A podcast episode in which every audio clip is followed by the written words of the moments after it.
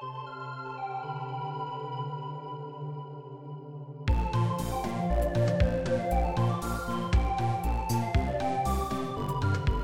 everyone, welcome to episode 61 of the MTG Grindcast, the spikiest podcast in all of Central North Carolina, and for the first time in a year, coming actually just from North Carolina. I am back in the States. He's back, folks. So, sitting in Collins's apartment, hoping the air conditioning isn't making too much noise to record. Yeah. But yeah, I'm here. I, you know, come into an SCG event near you, come say hi, and we'll hang out. It's great. He's back. He's in my apartment even, and we're we're here recording under one microphone. So I'm sure that's gonna hopefully make things a lot easier. Yeah, a little bit. It's really not a big deal either way. But yeah, so today, you know, we get to sit here for a solid probably three three and a half hours. Go Oh, it's- over. It's a doozy. Yeah. Yeah, All right. Welcome back to America, Chris. Time to do record a set review. Yeah, I got my glass of water. I should be okay. Perfect. But yeah, Guilds of Ravnica completely spoiled. Pre-releases in a week, Mm-hmm. so we're gonna dive in and just do this whole thing, I'm ready. card by card. And not every single card, but I kind of erred on the side of some of these cards are not going to see play, but we're going to talk about them for a minute at least. Before we get into it, I want to thank our new patrons, uh, Bogdan and James. Uh, thank you so much for your support. Uh, anyone else who wants to, you know, be a patron, show some support, you can head over to patreon.com slash mtg grindcast we have just gotten the proofs of some new tokens some pretty pretty dope ones if if i do say so myself Uh, very exciting. so we will be sending those out to all patreon subscribers as soon as we get them and they're pretty adorable so go go check out our twitter if you you want to see what these guys look like by inkling customs they're actually they're, they are really cool i'm i'm pretty excited to play with them so for our set review, we are going to continue using a letter grading scale. The, the important thing is what we say about each card, but these kind of sum up our thoughts a little bit. Yeah. So for our A's, there's very few of these. These are absolute format defining cards, you know, maybe one per set. These are the Glorybringers and the Teferis of the format. There are going to be some more B's. The B's are more consistent format presences that do help define the format, but may not be completely omnipresent. Things like Vraska's Contempt and Karn, I think, fall into this category. Um, C's are more role players. They're really useful cards, but maybe a little bit limited in the types of decks that they end up in. So stuff like Wizard's Lightning, Disallow, you know, powerful. Often the the solid removal spells will fall into this category.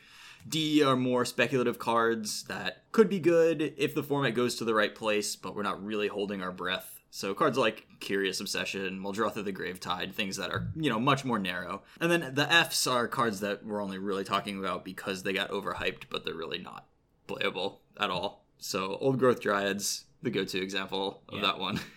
I've got my eye on a particular archetype this time, and so I'm probably going to be pretty excited about some cards that are maybe some Fs. Okay. But, uh, but but you know, I'm I'm got my fingers crossed that uh, it's going to work out. yeah, maybe some some low to the ground aggro deck that's using some Mm, Yeah, maybe a little bit of that. some kind of underpowered threats. Yeah, yeah, yeah, for sure. A lot of the, a lot of those in the first color that we're going to be talking about. Yeah. So I, I think the way that I have this set up, I just have the colors first, so white, blue, black, red, green, and then the guilds one at a time for the multicolored cards. Mhm. Um, that just seemed like the easiest way to set it up. So we are going to start off with white. First card is Bounty Agent. This is one in a white for a 2 2 human soldier with vigilance, and it has tap, sacrifice Bounty Agent, destroy target legendary permanent that's an artifact, creature, or enchantment.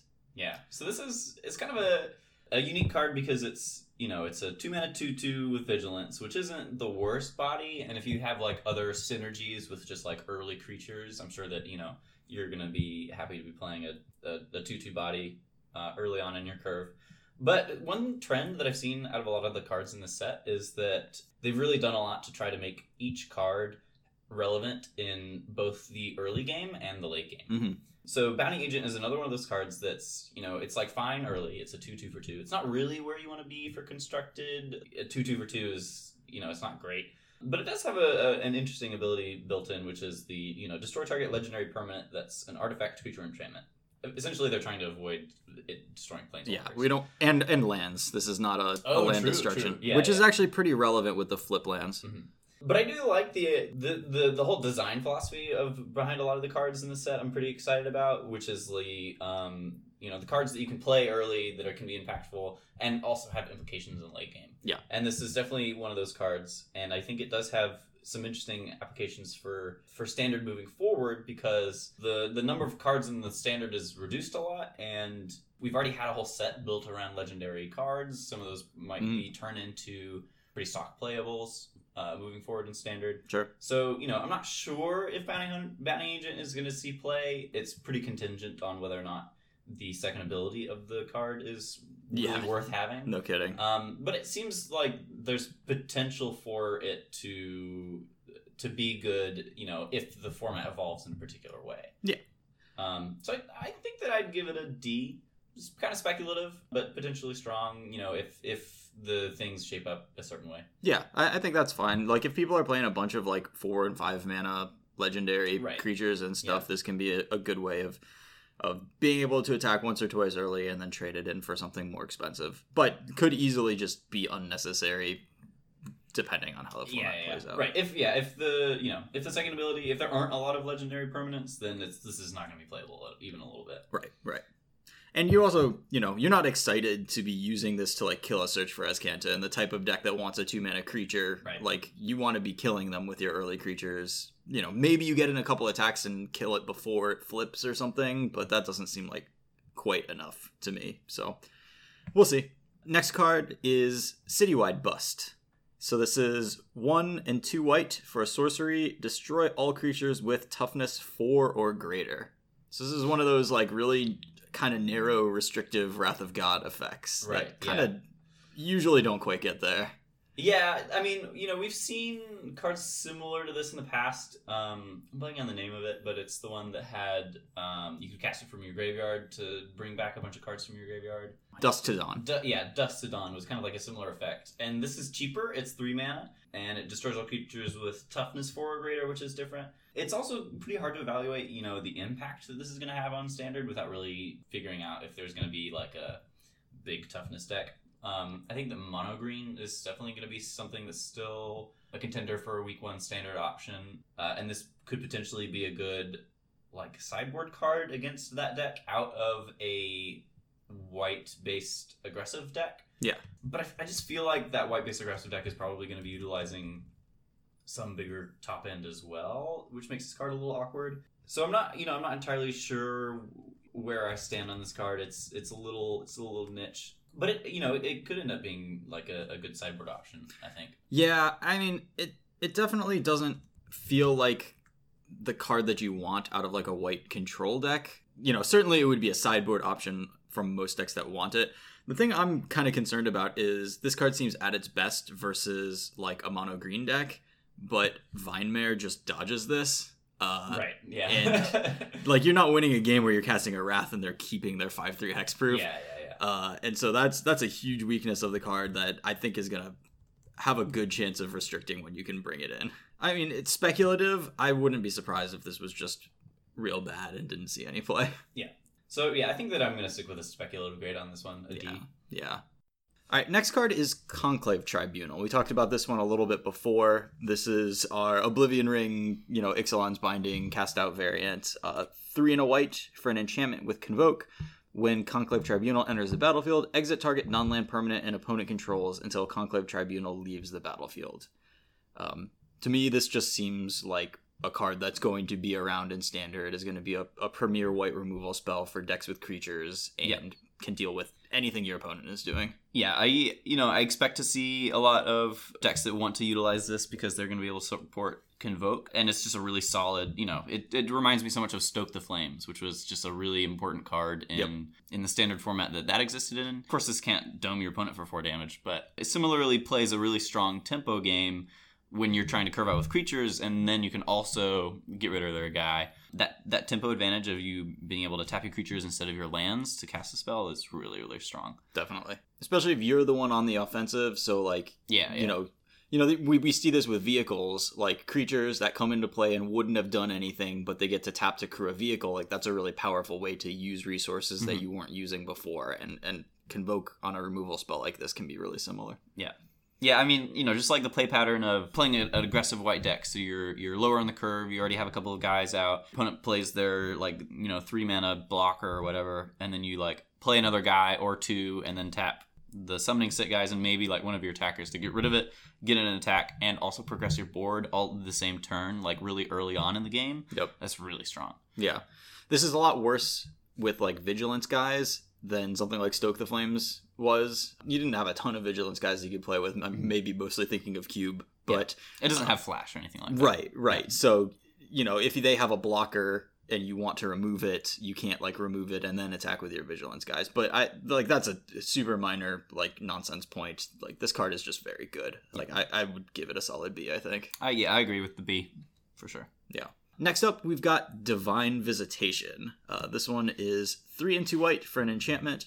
If one or more tokens would be created under your control, that many 4 4 white angel creature tokens with flying and vigilance are created instead. So- yeah, I mean, this is definitely a build around me card, right? You're you're just kind of looking to jam as many, you know, create two one ones for two mana in your deck Yeah, as man. possible, probably. Saproling Migration after this card. it's pretty strong. Angel Migration, yeah. yeah, I mean, you know, that's getting to be strong enough to be, uh, you know, have a deck build around it, right? If you can have those enough other synergies with the token cards, Yeah. uh, and then have this be like one of your payoff cards. I, I, I would rather think of this less as like a combo piece and more of like a just an additional card to put in the decks that are already wanting to run the the token producers. Right, I agree. So I, you know, I wouldn't, I wouldn't like build a deck with the idea that you're always going to have your divine uh, visitation. You want your other cards to be able to synergize well independently of themselves as well. Mhm. That's just generally good deck building. We, we're not at the point where we can. It's we're playing standard. We're not playing a bunch of cantrips, right? We can't dig for what we want. We have to consider that when we're building our deck and make sure that our deck synergizes well with itself Right. kind of no matter what pieces we draw. That said, this card is very strong as like one of the better token enablers. You can, you know, token decks always re- work really well with anthems, and I think that this is like a kind of weird Yeah. anthem card in a way, if you Yeah. look at it that way. I mean, unfortunately, it only anthems the guys that come after. Yeah, it, yeah, yeah. Which is It's different. It's, we haven't really different. seen that before. it's it's it's. I think it is kind of closer to anointed procession. hmm you know, in how it actually affects the game. Right. Um, but yeah, it is a super anthem for any token that comes afterward. This reads at first like kind of a silly, like almost like EDH kind of card. Mhm. But I think that you know, if we are if we get to a format where you can take a turn off, you will catch back up. Whatever they did on their Right. turn five is less powerful than upgrading your Saproling migration into making four four angels. Like Yeah. you get the just four four angels. That's Yeah. crazy. if, Yeah. if you have anything, you just get the board back. Right, right. So I think that may be powerful enough to to get this card into the realm of playability. Depending on whether or not that deck works out, this card I could see being anywhere between unplayable to maybe Solid one of the more strong decks in San. Yeah, yeah, it, it could easily right. If the tokens deck runs two of these and it's good in it, then this is a solid C. But Right. for right now, we don't know if the tokens deck survives the existence of the continued existence of Goblin Chainwhirler. Goblin Chainwhirler is still a thing. And, you know, the deck supporting Goblin Chainwhirler definitely took a big hit, so that's a consideration. Mhm. We'll see if that card ends up continuing to be a, a prevalent player in Standard. Yeah. If it isn't, then there's definitely a lot of potential with, with the with the tokens build.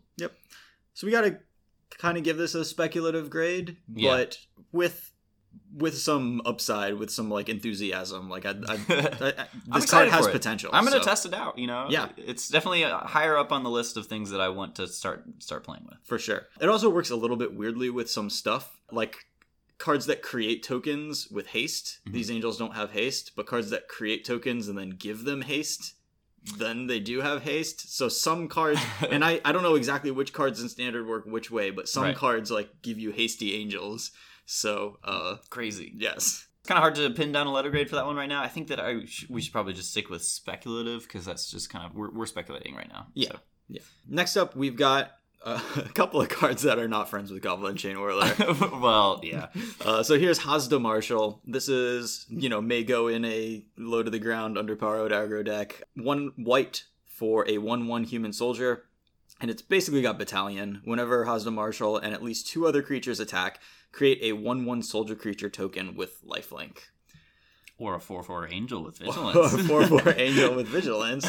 Yeah, just, just, just saying. every just token saying. card might just be making angels. Right. Yeah. I probably shouldn't make that joke for every one of these token cards, but we'll see. We'll see. So one of the archetypes that I'm pretty excited to test out as well is not a tokens theme per se, but more of like a a white weenie deck. Mhm. Um, it seems like they've they're giving us access to a lot of potentially strong um, one mana uh, white creatures, and also that archetype feels supported a lot by some of the rares and stuff. Sure. Uh, like the Boros rares that we're going to be talking about later seem really strong and fit really well with a kind of like a white weenie shell of low to the ground aggressive creatures. And I think that our Boros mana is also really strong. Yep. We could even potentially see a mana base strong enough to support both white and red one mana creatures, and that has a lot of implications for Mm. for deck building. Especially if there's some overlap in creature types, so that we could use uh, unclaimed territory. You know, Right. If, if there's Yeah. like soldiers or, or Mhm. whatever, you know, that that can complicate things when you're trying to cast burn spells as well. But um, certainly a land that can help the one drop Right. situation. kind of looking at the set, it seems like that's definitely one of the more pushed archetypes that they they might want to see in standard, and it's it's always useful to kind of you know keep an eye out for that. The convoke uh, Oblivion Ring that we just talked about seems like it's going to go really well in this deck. Mhm. The mentor mechanic seems like it's going to be really strong. When I first read the mentor mechanic, I kind of made a mental note and I was like, it's going to be important to look out for a little stranger one mana creatures that could potentially like get buffed up pretty well. Yeah. And I kind of had that thought, and then they printed the next card that we're going to talk about, and also a few other like one mana, one one creatures that have like text that makes them better when they get bigger. Sure. Yeah, and those, you know, like those Boros legends kind of demand that you already have creatures in play when you cast them for Mhm. them to be good. Yeah. Um, and so that requires digging a little bit and making sure you have enough one drops and, and, and two drops in your deck. Right. Even if they're not the greatest cards in the world, which I don't think Haazda Marshal is, but it may be providing what your deck needs. Right. It's yeah. It's it's mostly going to be like a curve filler and like a synergy oriented one drop, and Right. you, you definitely need a certain number of those. Yep. I mean, goes well with the theme of like going kind of wide. If we're running uh, Legion's Landing and Benalish Marshal, this like synergizes with them Mm-hmm. At least. Yeah. So And there there are a few. They've put a few like planter cards as well in previous sets. Just kind of sitting on my desk here is actually a a Leonin Vanguard. That's the one mana one one where at the beginning of combat, if you control three creatures, it becomes a two two and you gain a life. Like cards like that are really what make this deck really strong. sure. So the fact that we have cards like that already in like previous sets makes me think that they're trying to get there on making this an archetype for standard. Yep. But still, this card not super powerful. Will probably only fit into like one deck, and it may not even be the one drop that that deck wants. So Right. Yeah, yeah. Who knows if this one in particular is worth playing, but I, I think it was worth talking about. Just Yeah. kind of the idea. yeah, and and honestly, like really similar stuff for the next card, which is Healer's Hawk. And this is very unassuming. One white mana, one one bird with flying and lifelink. Mhm. You know, so great to mentor onto, great to pump. Other than that, though, but uh, if you can just put a single plus one plus one counter on it with Mentor, yeah, this card's really strong. A two, uh, you know, a two-two flyer with lifelink. All of a sudden, you're winning races. You've only spent one mana to get this guy on the board. Uh, if you can mentor it up twice, all of a sudden you have a three-three lifelink. right. A three three flying lifelink creature Um, is a monster Yeah. creature. So if that mentor low to the ground white weenie deck is supported enough for for standard play, I honestly think that Healer's Hawk is going to be a really important piece of that. Well, and if it is good enough to see standard play, the if the, the that mentor deck is real, then the mentor deck with Healer's Hawk is just gonna win the mirror. The the deck without Healer's Hawks is never gonna be able to beat the, the deck that starts out with one. Right. Healer's Hawk and Leonin Vanguard, there are definitely a lot of like interesting ways to to like gain life incidentally as well, which is like good with racing situations. Pretty pretty excited about that. I don't, I don't know if there's going to be enough lifelink to warrant playing the cat that gets bigger. Ajani's A Pride Johnny's Mates. Pride Mate. Yeah. But maybe, you know, you know, I'm looking at two two one mana creatures that support it right now as well, with the Vanguard and the Healer's Hawk. So Well, and our next our next card is actually another one mana one one creature that can gain you some life. Hunted Witness is a one white mana one one creature human. When Hunted Witness dies, create a one one white soldier creature token with Mhm. lifelink. So who knows? Maybe there's just enough incidental I sources think- of life gain. I think in this set, all of the one-one soldier creatures that are created all have lifelink. Yes, yes. Um, so that's you know that that has big implications for cards like uh, Ajani's Pridemate. Yeah. Um, I, I think Hunted Witness is a little more interesting. Like Haazda Marshal and Healer's Hawk, kind of like both are possible cards for that low to the ground aggro deck. Hunted Witness potentially could go into a deck like that if you just want to be guaranteed to have a creature in play when you cast your mentor creature. yeah, yeah. Just this is that, um, especially, and this is particularly good for convoke heavy strategy. It, there, you will have a creature in play for the the cost of a mana and this card. Like Right. they're not going to have dealt with it. They're not going to have sealed away this hunted witness or something like that. Most likely, it's a way of guaranteeing that you have a body. Um, and if that's important, then this card is good. We haven't seen too much in the way of like aristocrats stuff so Yeah. far, so I don't really foresee it being that like doomed traveler role that we saw in at least one deck. Mhm. But this is a, the type of card that has had some roles to fill in the past, and if you just need your one mana creature to be in play a couple of turns later, and that's the most important thing, this is the guy that will do that for you. Yeah, for sure.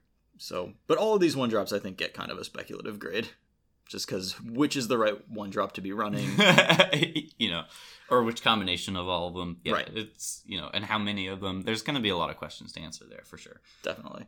This next card is maybe like a payoff for running a bunch of these one white mana guys. Uh, this is Venerated Loxodon, four and a white for a four-four with Convoke. It's an Elephant Cleric. When Venerated Loxodon enters the battlefield, put a plus one plus one counter on each creature that convoked it. So this can be a pretty low cost, at least mana wise, way to just put a kind of an anthem effect onto like three, four, five creatures that you already had in play and, and get a four four body along with three or trouble. So that's that's a pretty interesting play pattern that this guy represents. This guy to me feels very strong. I think that there are going to be a lot of really powerful play patterns that involve getting him out on like turn three. Turn three, in a way, it kind of feels bad because you're like tapping your creatures instead of attacking with them, which is what you kind of want to do, especially with mentor. You want to get your mentor creatures in. But you know, turn if you if you can give up a turn of attacking for like maybe like four damage in order to get a four four out that anthems all of the creatures that you've already played already, that to me feels very very strong. Yeah, I mean, Um, if you tap, if you play a one drop and then a two drop, and then on your turn three you convoke this guy out, Mhm. Then that's six six worth of stats for three mana and skipping an attack. Right. Which and skipping an attack is a real cost, but that's a lot of stats for three mana. And remember, if your deck is also full of a bunch of one mana creatures, any one mana creature that you cast alongside this guy on turn three is free and True. gets bigger. True. That's that's huge. You know, you don't have to spend three mana to just cast this guy. You know, if your deck is just full of like one mana one ones or whatever, then you know you can cast a bunch of those and then just like tap five all five of your guys if you've curved out perfectly, which is unlikely but possible in one of your nut draws. You could have a really really powerful board presence pretty early on with this guy. Also goes really well with stuff like you know we haven't talked about her yet today, but Emmara, the the green white two two that creates a, a one one lifelink Mhm. whenever she's tapped. If you're convoking with her, you know you turn her into a three three, get your one one lifelink uh, without having to put her into combat, and then you get to put her into combat as a three three. I I think the more we talk about this card, the more I think it's it feels like almost a lock to see some amount of play. I, I think just it is a payoff for having small creatures and being willing to convoke, and uh, I I'm like I I want to build around this card. Right. Yeah. I think that there there are definitely definitely a couple of different like decks that this could be in. It's clearly, you know, meant to be like a Selesnya card, Mhm. but it could also be in a mono white shell or in a Boros shell, but but very powerful card. Yeah, I, I think this is a C. I mean, I, I think it's. I would be very surprised if this didn't see a, a decent amount of play Mhm. in, in that Yeah. kind of deck. for sure. So that kind of sums up all of our blue cards, or sums up our white cards. Next up, we've got Chemister's Insight. This is three and a blue for an instant. Uh, draw two cards. Uh, so essentially four mana divination, but it also has jumpstart. Jumpstart is you can cast this card from your graveyard by discarding a card in addition to pay its other costs. And then So- you exile it. yeah, and then like, it's exiles. You can't you can't just kind of do that every time. But you know that that keyword on a card like Chemister's Insight is uh, seems really powerful to me. You know, Yeah. the card advantage that you get from this card is it's almost like a draw four discard one if you you know if you have plenty of time to spend four mana twice. But you know that's a lot of that's a lot of card advantage for a card, and Yeah. it's an instant. So this seems like one of the Glimmer of Genius is rotating out, right? Yep, hieroglyphic Um, illumination is also rotating. So this this is probably our kind of replacement for the the blue like control archetypes. It, you know they're they're going to need card advantage, um, and they can use this uh, as their like you know glimmer equivalent. Yeah, and you can put this into your graveyard with Search for Azcanta and get value that way. Oh or, yeah, or seems with great. you know, if you have a couple different jumpstart cards and a couple of surveil cards, like the way that you can, I think you can work your deck so you kind of never run out of gas, and this is an important part of that puzzle. Yeah. So definitely a, a to me a solid C. Like it's just we, it's the only inspiration we have, and we made the two inspirations that we had before. We saw a solid amount of play in those control decks. Yeah, We're gonna absolutely. replace them with this, and it's also quite good, I think. And Jumpstart is another mechanic that is kind of showing how they're trying to print cards that are. It, it seems like they're trying to print a lot of cards that are that translate well into the late game. Yeah. You know, Jumpstart a mechanic that gives you more advantage. You know, the later you go because you know it's just a general card advantage. Just Although kind of inspiration interesting- is not particularly good in the actual early game, so this well, is right. This isn't good in both, but it, it does seem like they're kind of moving more towards like Uh, um, yeah, that that the, the amount of options that, that this kind of card gives you is is really high. You get a lot of ability to to make decisions about your own fate. So right, it's pretty cool. The next one is an interesting one. It's Devious Cover Up. So this is two and two blue for an instant. Counter target spell. If that spell is countered this way, exile it instead of putting it into its owner's graveyard. You may shuffle up to four target cards from your graveyard into your library. So I don't think that this is actually good enough. But the reason that I put it on our list of cards to take a look at is I do want to mention that I really hope that this card is not good enough. because if people are playing it, that's that feels like a big problem. Like I mean- we already have no win condition Teferi control, and like add this into the equation, and Right. we're really doubling down. yeah, all those Teferis that died, you know, you know, mid game or whatever, get them back in your deck. You're gonna need those later to not deck. Yep. yeah yeah definitely some interesting you know things going on here probably gonna be seen you know if it's gonna see, be see play i think that you're right in that it's gonna see play in a a, a win a win condition less Hard con- control. hard deck. control deck Yeah. but yeah I, i'm with you i not really a fan of that that style of of magic so hopefully not Oh yeah, I hope not. I mean, I think that this is. I mean, fingers crossed for this being an F. Yeah i'm with you there next up is a is kind of an old favorite disdainful stroke is is back so this is one in a blue for counter target spell with converted mana cost four or greater so we've, we've seen this card before. It's kind of always been strong. Whenever this card's in standard it sees some sort of margin of play in sideboards. You know maybe some control decks will play it a couple copies in the main. But typically it's it's blue decks are trying to answer specific cards Mhm. Specific siege rhinos. specific siege rhinos specific we've gone through a couple things in the past but you know w- it'll be interesting to see what the big targets are in the in the new format but this this is just always going to be a very solid card i Yeah. think no matter what One of the goals for the format that I, that I would have if I were designing it is I would like for there to be a couple different specific archetypes, and I would like for there to be aggressive decks that like this card is not actually good against. Um, yeah so that there's like a cost to playing it. I know that during like Khan's standard, you know, there were just so many siege rhinos running around. It was very difficult to run like a true low to the ground aggro deck. You were just asking for it, um, and that that made disdainful stroke just a, an extremely powerful spell because it was great against all of the mid range decks that people were running in that format. Um, hopefully, we have a little bit larger breadth of deck types, so so that it's a cost to play a card like this because your opponent might go like one drop, one drop, one drop, like convoke spell, something like that, and and and this is not so great in that situation.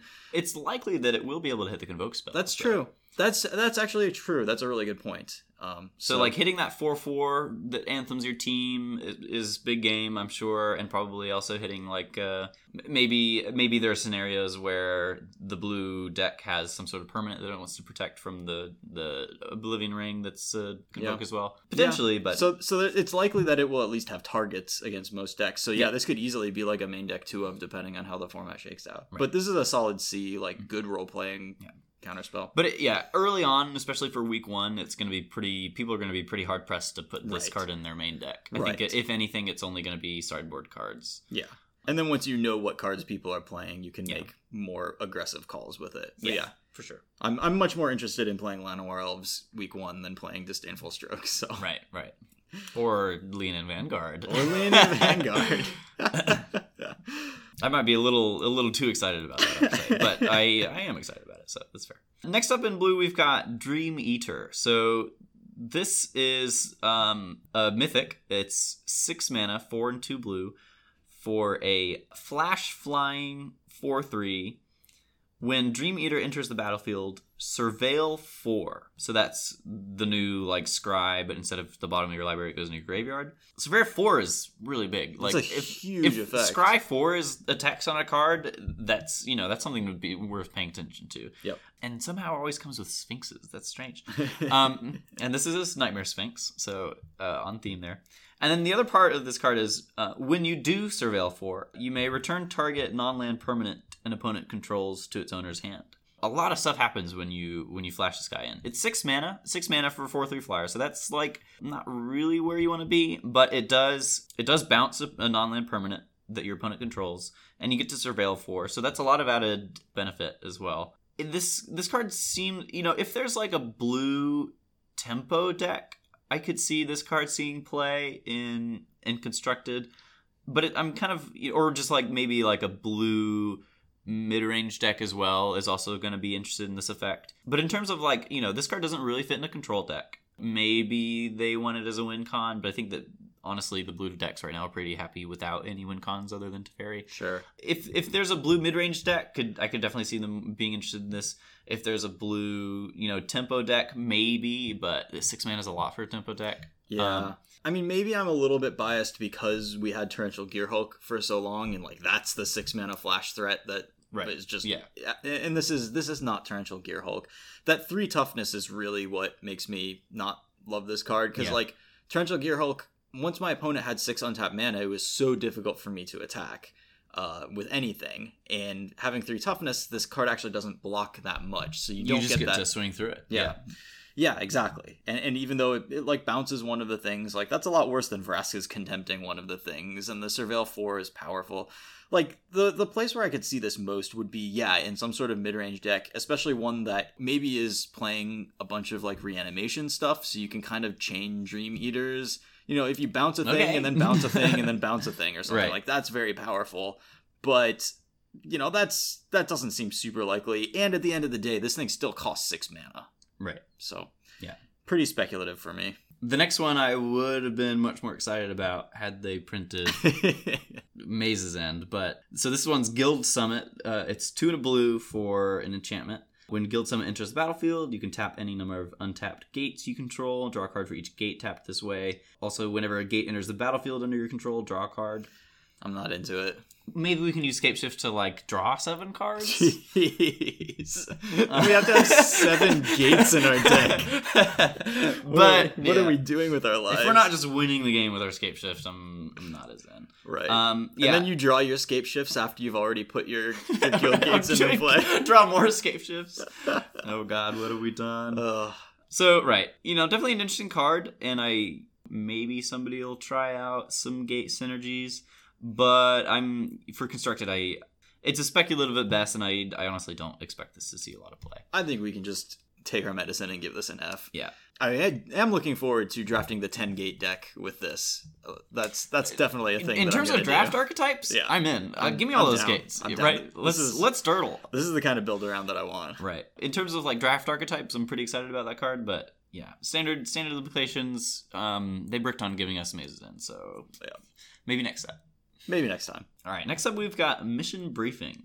So this is a blue blue instant. It says surveil two, then choose an instant or sorcery card in your graveyard. You may cast that card this turn. If that card would be put into your graveyard this turn, exile it instead. So it, it's Snapcaster Mage, but instead of a two on body, you get to surveil two. It's a lot worse than a Um, 2 1 body. Yeah. Somebody tweeted recently, I think it might have been Sam Black. He said, If you want to see the difference in power level between having a 2 1 body on your card and not having a 2 1 body on your card, just compare Recollect with Eternal Witness. Right. Perennial modern playable. Right. Standard absolute all star. Right, yeah. versus never sees play. Yeah. Never Sees Play is underrated and limited, but um, that's that's a different conversation. but that's a different conversation. Yeah. yeah. Mission Briefing, I I think is a cool card, but again, I don't really expect it to see a lot of play. Right. I think that this pr- was probably an attempt at testing the boundaries a little bit, seeing how much they could push this type of effect. But I don't really think that they got there, and I don't really expect this to see a ton of play. Yeah. Um, I, I mean, think about it. I mean, number one, think about it in standard, where pretty much all of the nothing costs less than two, no instants or sorceries, and most of the good ones are going to cost three or four mana. Mhm. And so we're talking about like paying two mana and then paying playing a four mana draw spell or something like that, and that's Right. just that's awful. And our four mana draw spell already has that already flashes back. yeah, so- it already flashes back, so it's you know it's fine. Yeah, and also that double blue in the cost for this thing is really real. Yeah, Like yeah. Snapcaster cantrip is like pretty Mhm. easy to do. And now I'm thinking about, you know, like modern implications or something. Sure. Trying to cast like Opt or Serum Visions with this mission briefing, like having triple blue on like turn 3 is not easy. That that's a real challenge. I really just don't quite get I don't know. Like like some people ha- have been a little bit excited for this card. I don't see it. I don't I'm not interested in trying to make this card work, and I just don't think it pays you. I think you're just kind of paying two mana, a two mana premium to to recast a spell, and like we already have that. We have blue blue return target instant or sorcery from your graveyard to your hand, and that card is Yeah, and that certainly never saw any play. not so- good. And I don't. Th- I I think this is almost a downgrade because you have to do it that turn. right, Like sure. surveilling is nice, but that that mana is really hard to mm-hmm. do. Yeah. I I believe that this is going to be an F. It's but it is you know worth saying that it's it, it could be one of those cards that I'm just completely wrong about. Yeah, right now I'm going to say that that's not going to see any play. I'm on board with F. Yeah. Next up, we've got Narcomoeba. So this is an old familiar Yeah. card. One in a blue for a one-one flyer. Narcomoeba says, when Narcomoeba is put into your graveyard from your library, you may put it onto the battlefield. Rarity shifted to rare for some reason. It's a rare now. That I think that there could be a couple of reasons for doing that. This isn't really a card that you want to see show up a lot in limited. So- I do. I want to be able to surveil into this. That well, sounds great. Well, sure. Yeah. I right. The so the the ways I think that they think that this is going to work with is, you know, it's good with surveil if you can hit it Mhm. there. So if you have like a lot of surveil cards then, you know, potentially you might want some free one ones. But, you you know, got like Stitcher Supplier. right. There, you know, there are a few mill cards and everything. I'm just not super excited about it. Yeah. I I just don't think that that like mill archetype particularly in blue is going to be strong quite yet Mm-hmm. maybe they print a couple more sets and then that like style of play is much more supported Right. but right now i don't really expect to see mini narcomoeba decks popping up in standard Right. It, it it did a little bit when Dredge was also in standard yeah at the same time. Right. We're not getting Dredge. So the amount of self mill that you have to do to really make this card work in constructed is just not something they're ever going to allow us to have again. Pick up your your reprints with pretty art and play it in Dredge and be happy, I guess. yeah yeah. Next up we have Quasiduplicate so this is one and two blue for a sorcery. Create a token that's a copy of target creature you control.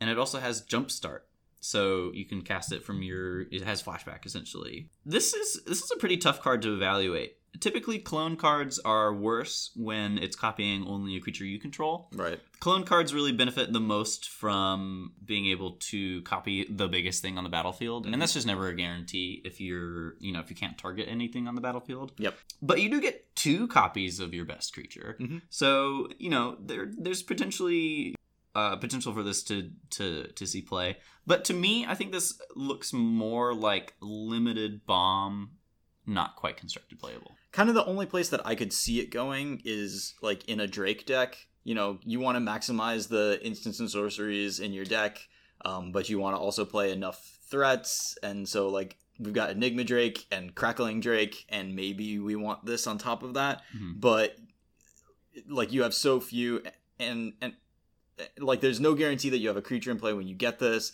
and also you can't ever cast this into open mana yeah uh, or you just could lose the game on the spot. Yeah. So I I can't really see this seeing play, but it is a very cool card. Yeah. I agree. I, I really like the, the the idea behind it. Next up, we have a, a pretty exciting card actually, just because it's kind of like new design space. So it's it's not really something that I've I've seen before. It's Radical Idea. It's one in a blue for an instant. It says draw a card. It also has jumpstart. So essentially, you get to pay two mana to draw to, to cantrip, and then later on you can pitch, you know, some excess land or something to cantrip again. If this was one mana, it would be busted. Yeah. But at two mana, you know, it kind of it kind of is forced into being two mana for this effect Because it can't be like because one it it, two. it or can't be it one. be. You know, the only Yeah. options are one or two really, and you know, one mana on this card would be insane. Um, I mean, it would just be a very good tormenting voice if it were one mana, right? Like, I mean, it Yeah. would be it would be quite good because you could fit it into your curve wherever.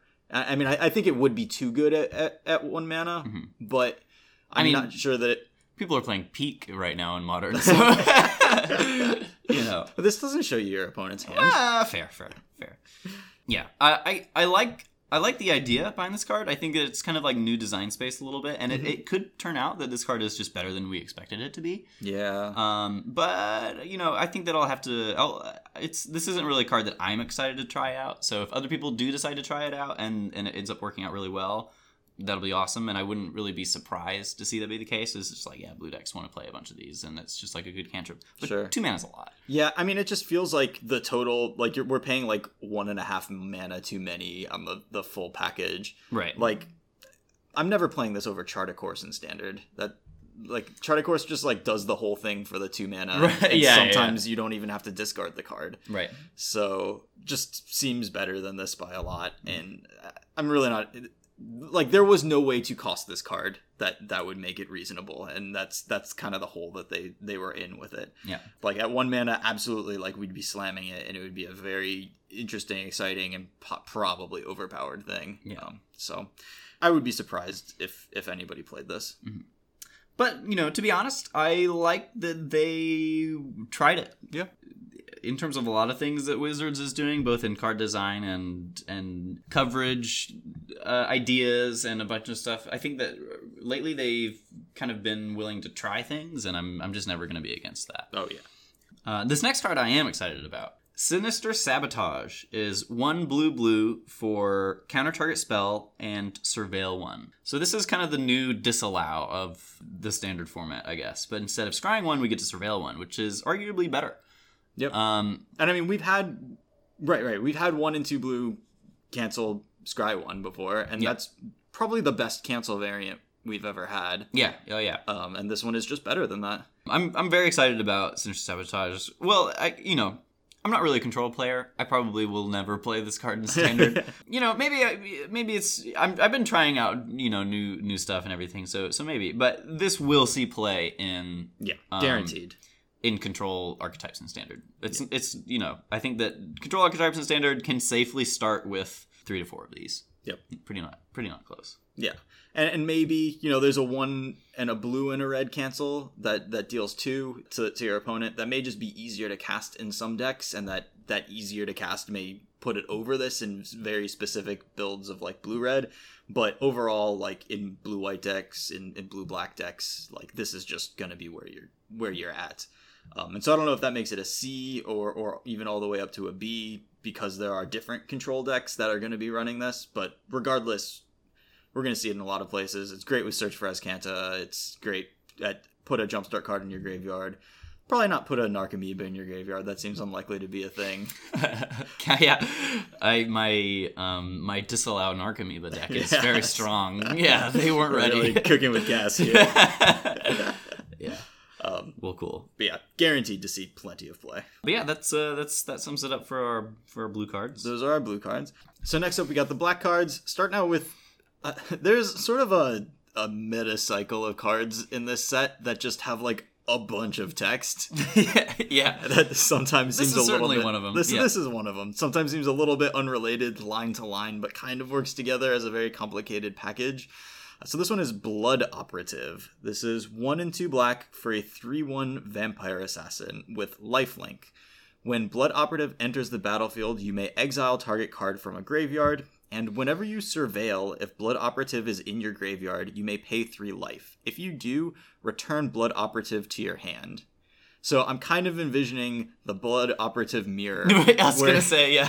where you're trying to catch their blood operative in their graveyard while they don't have mana up to cast an instant that lets them surveil, and you're always holding up mana so you can surveil at instant speed so they can't catch your blood operatives. Magic at its finest. Yeah, I mean, I, I'll play that mirror. Absolutely.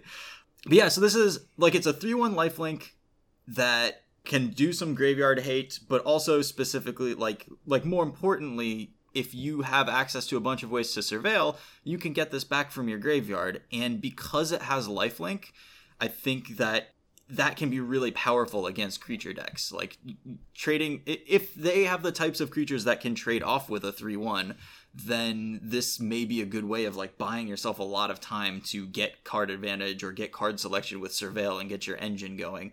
Um, this recursive threat slash blocker, whatever it is, I, I think may just be quite good. Yeah, I mean, I could see it in a couple of different archetypes in in standard. It could either be it's kind of creating its own new archetype of like a surveil oriented, you know, a lot of things that combo with surveil and stuff like that, like and some sort of like mid range deck, right? And that just like is interested in some sort of recursive three one value creature Yep. that you can trade off your opponent's creatures.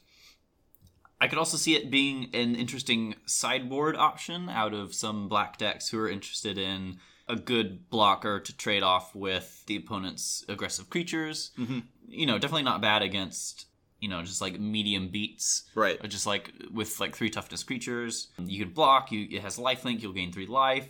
You know, maybe you can decide to spend that three life that you've gained to get it back and play it again and trade it with another one of the creatures. Mhm.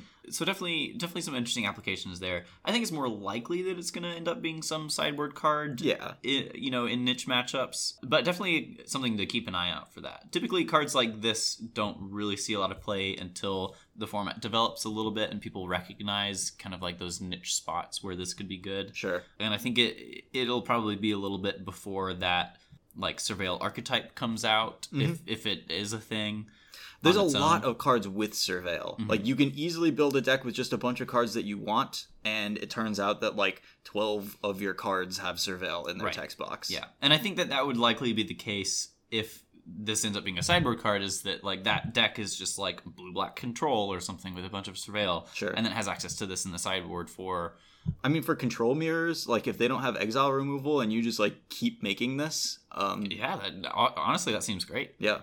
I to me this kind of reminds me of not mechanically, but the way that Thragtusk is used as a sideboard card in modern because it's just so versatile. It has Right. so many different parts. Like sometimes you bring it in because you want to grind, sometimes you bring it in because you want to The gain 5 life. right? Right. Um and and it just like does different things quite well and this feels like it's just got so many different possible applications that I'd be really surprised if it didn't see a decent amount of play out of decks that can abuse its its recursion ability.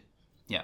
Yeah, I mean, it'll be interesting to see how well it. I think that this deck, this card's playability is really going to be defined by how well it lines up against the format. Right. If the 3 1 body just isn't relevant ever, it's not going to see play. If Chain Whirler is too big of a thing, it's definitely not going to see play in any main decks. Sure. Kind of hard to figure out where what, what, what slot it's going to have, but I, you know, I'm excited about the card. I, I like the design too. Yeah.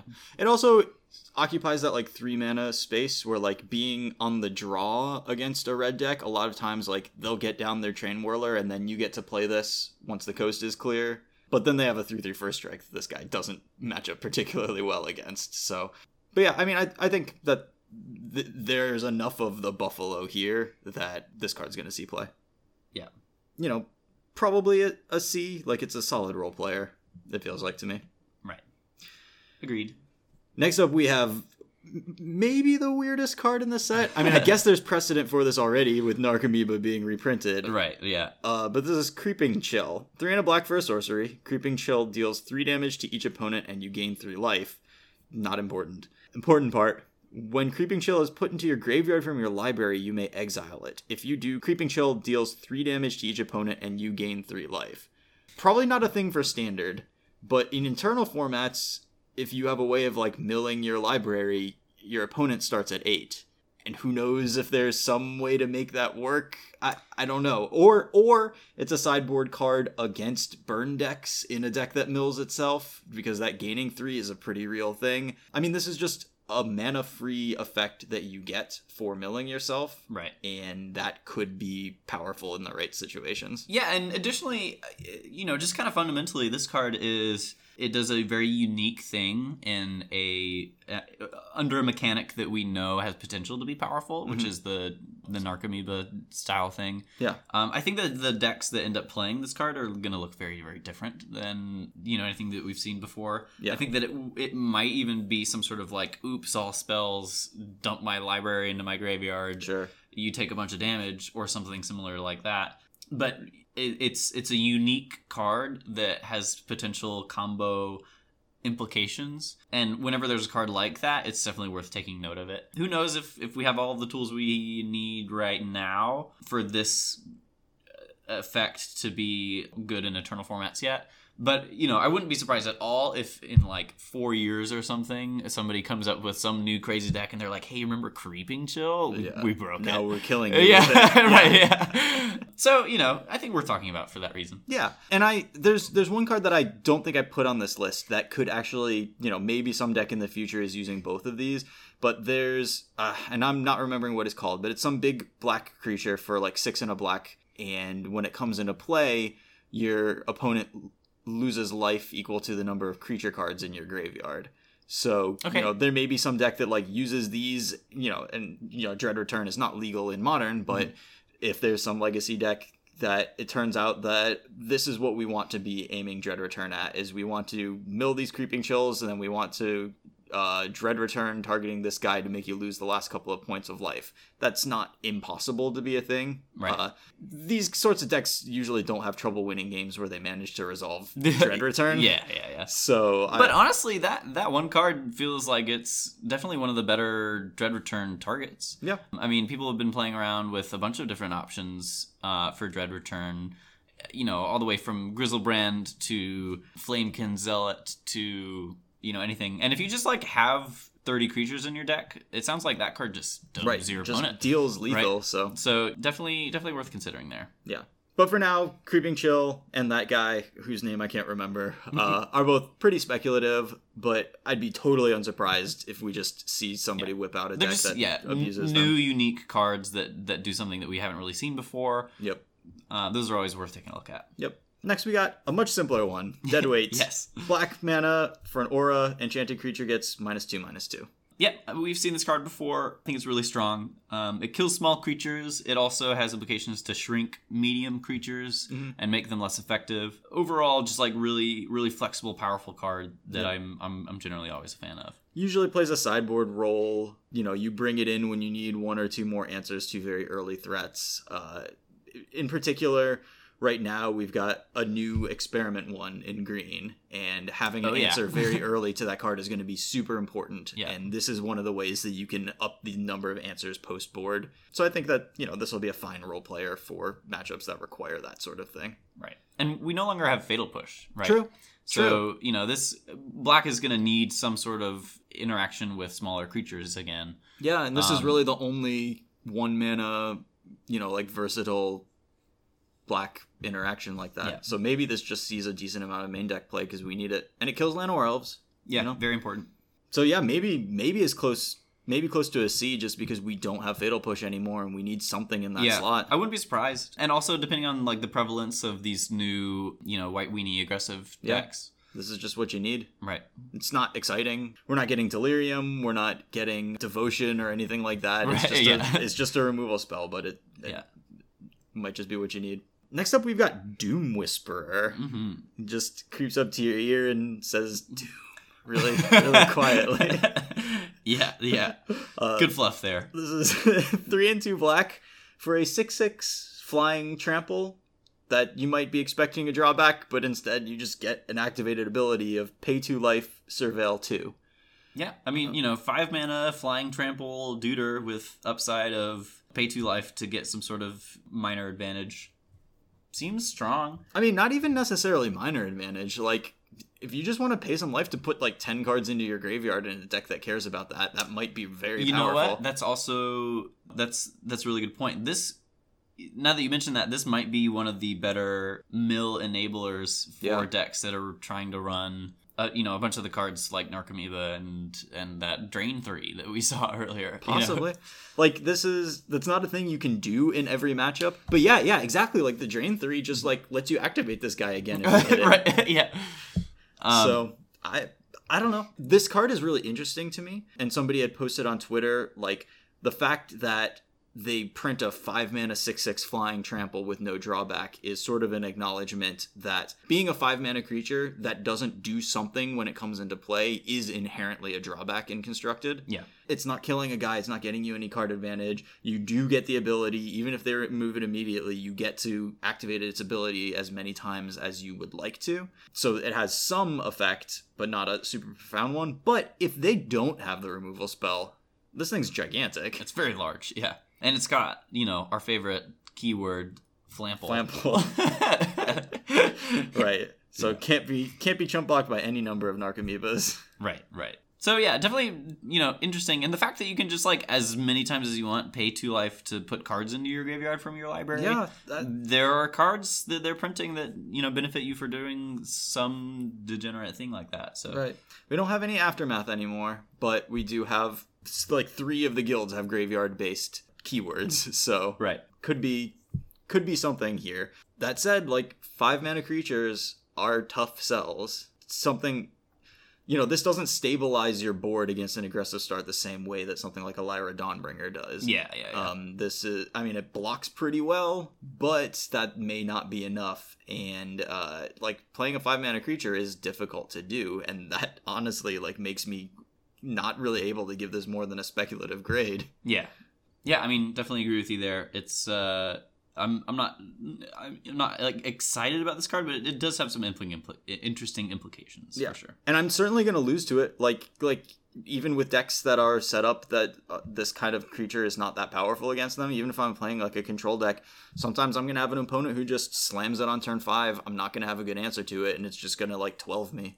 Right. So next up, we've got gruesome menagerie. This is three and two black for a sorcery. Choose a creature card with converted mana cost 1 in your graveyard, then do the same for creature cards with converted mana costs 2 and 3.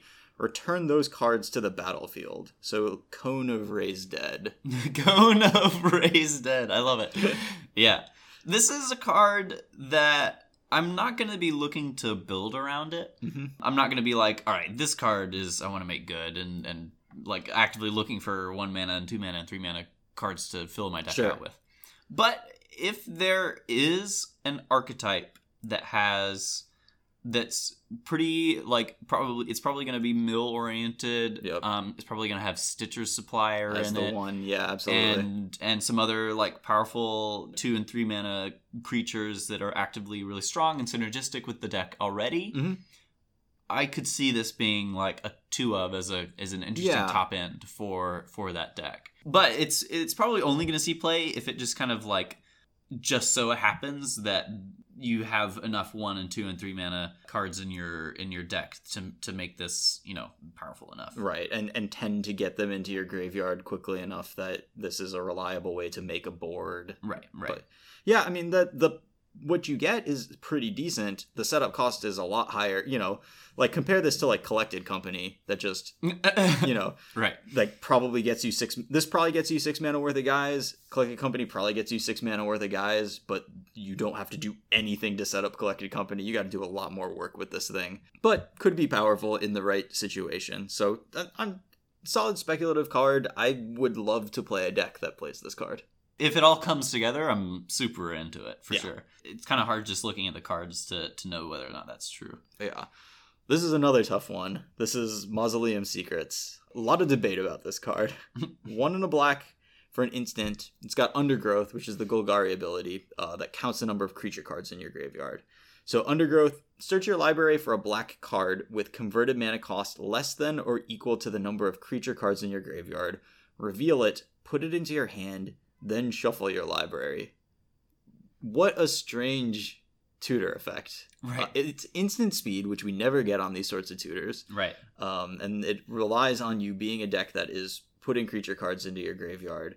Yeah, I mean, kind of going back to the the curiosity that I have about you know what this black graveyard matters deck looks like. Mm-hmm. There, there may it may be true that there are some like pretty important black creatures that really facilitate making that deck good. Yeah. Um, either either pay off black creatures that are you know like as big as the number of creatures in your graveyard or something like that, or enabler black creatures that you kind of want in order to you know do something powerful. Mhm. There, there are certainly pieces that could come together to make me want this type of effect, but it's going to be a pretty big ask. Mhm. Um, that creature needs to be really, really important for the strategy to work, and I just don't know if that you know what that looks like exactly. Yeah, I mean, who knows if if we're running some sort of like Golgari deck that is running like Cone of Cone of Raised Dead and Stitch of Suppliers and is really is really like milling itself and trying to do things that way and is running like sort of a toolbox.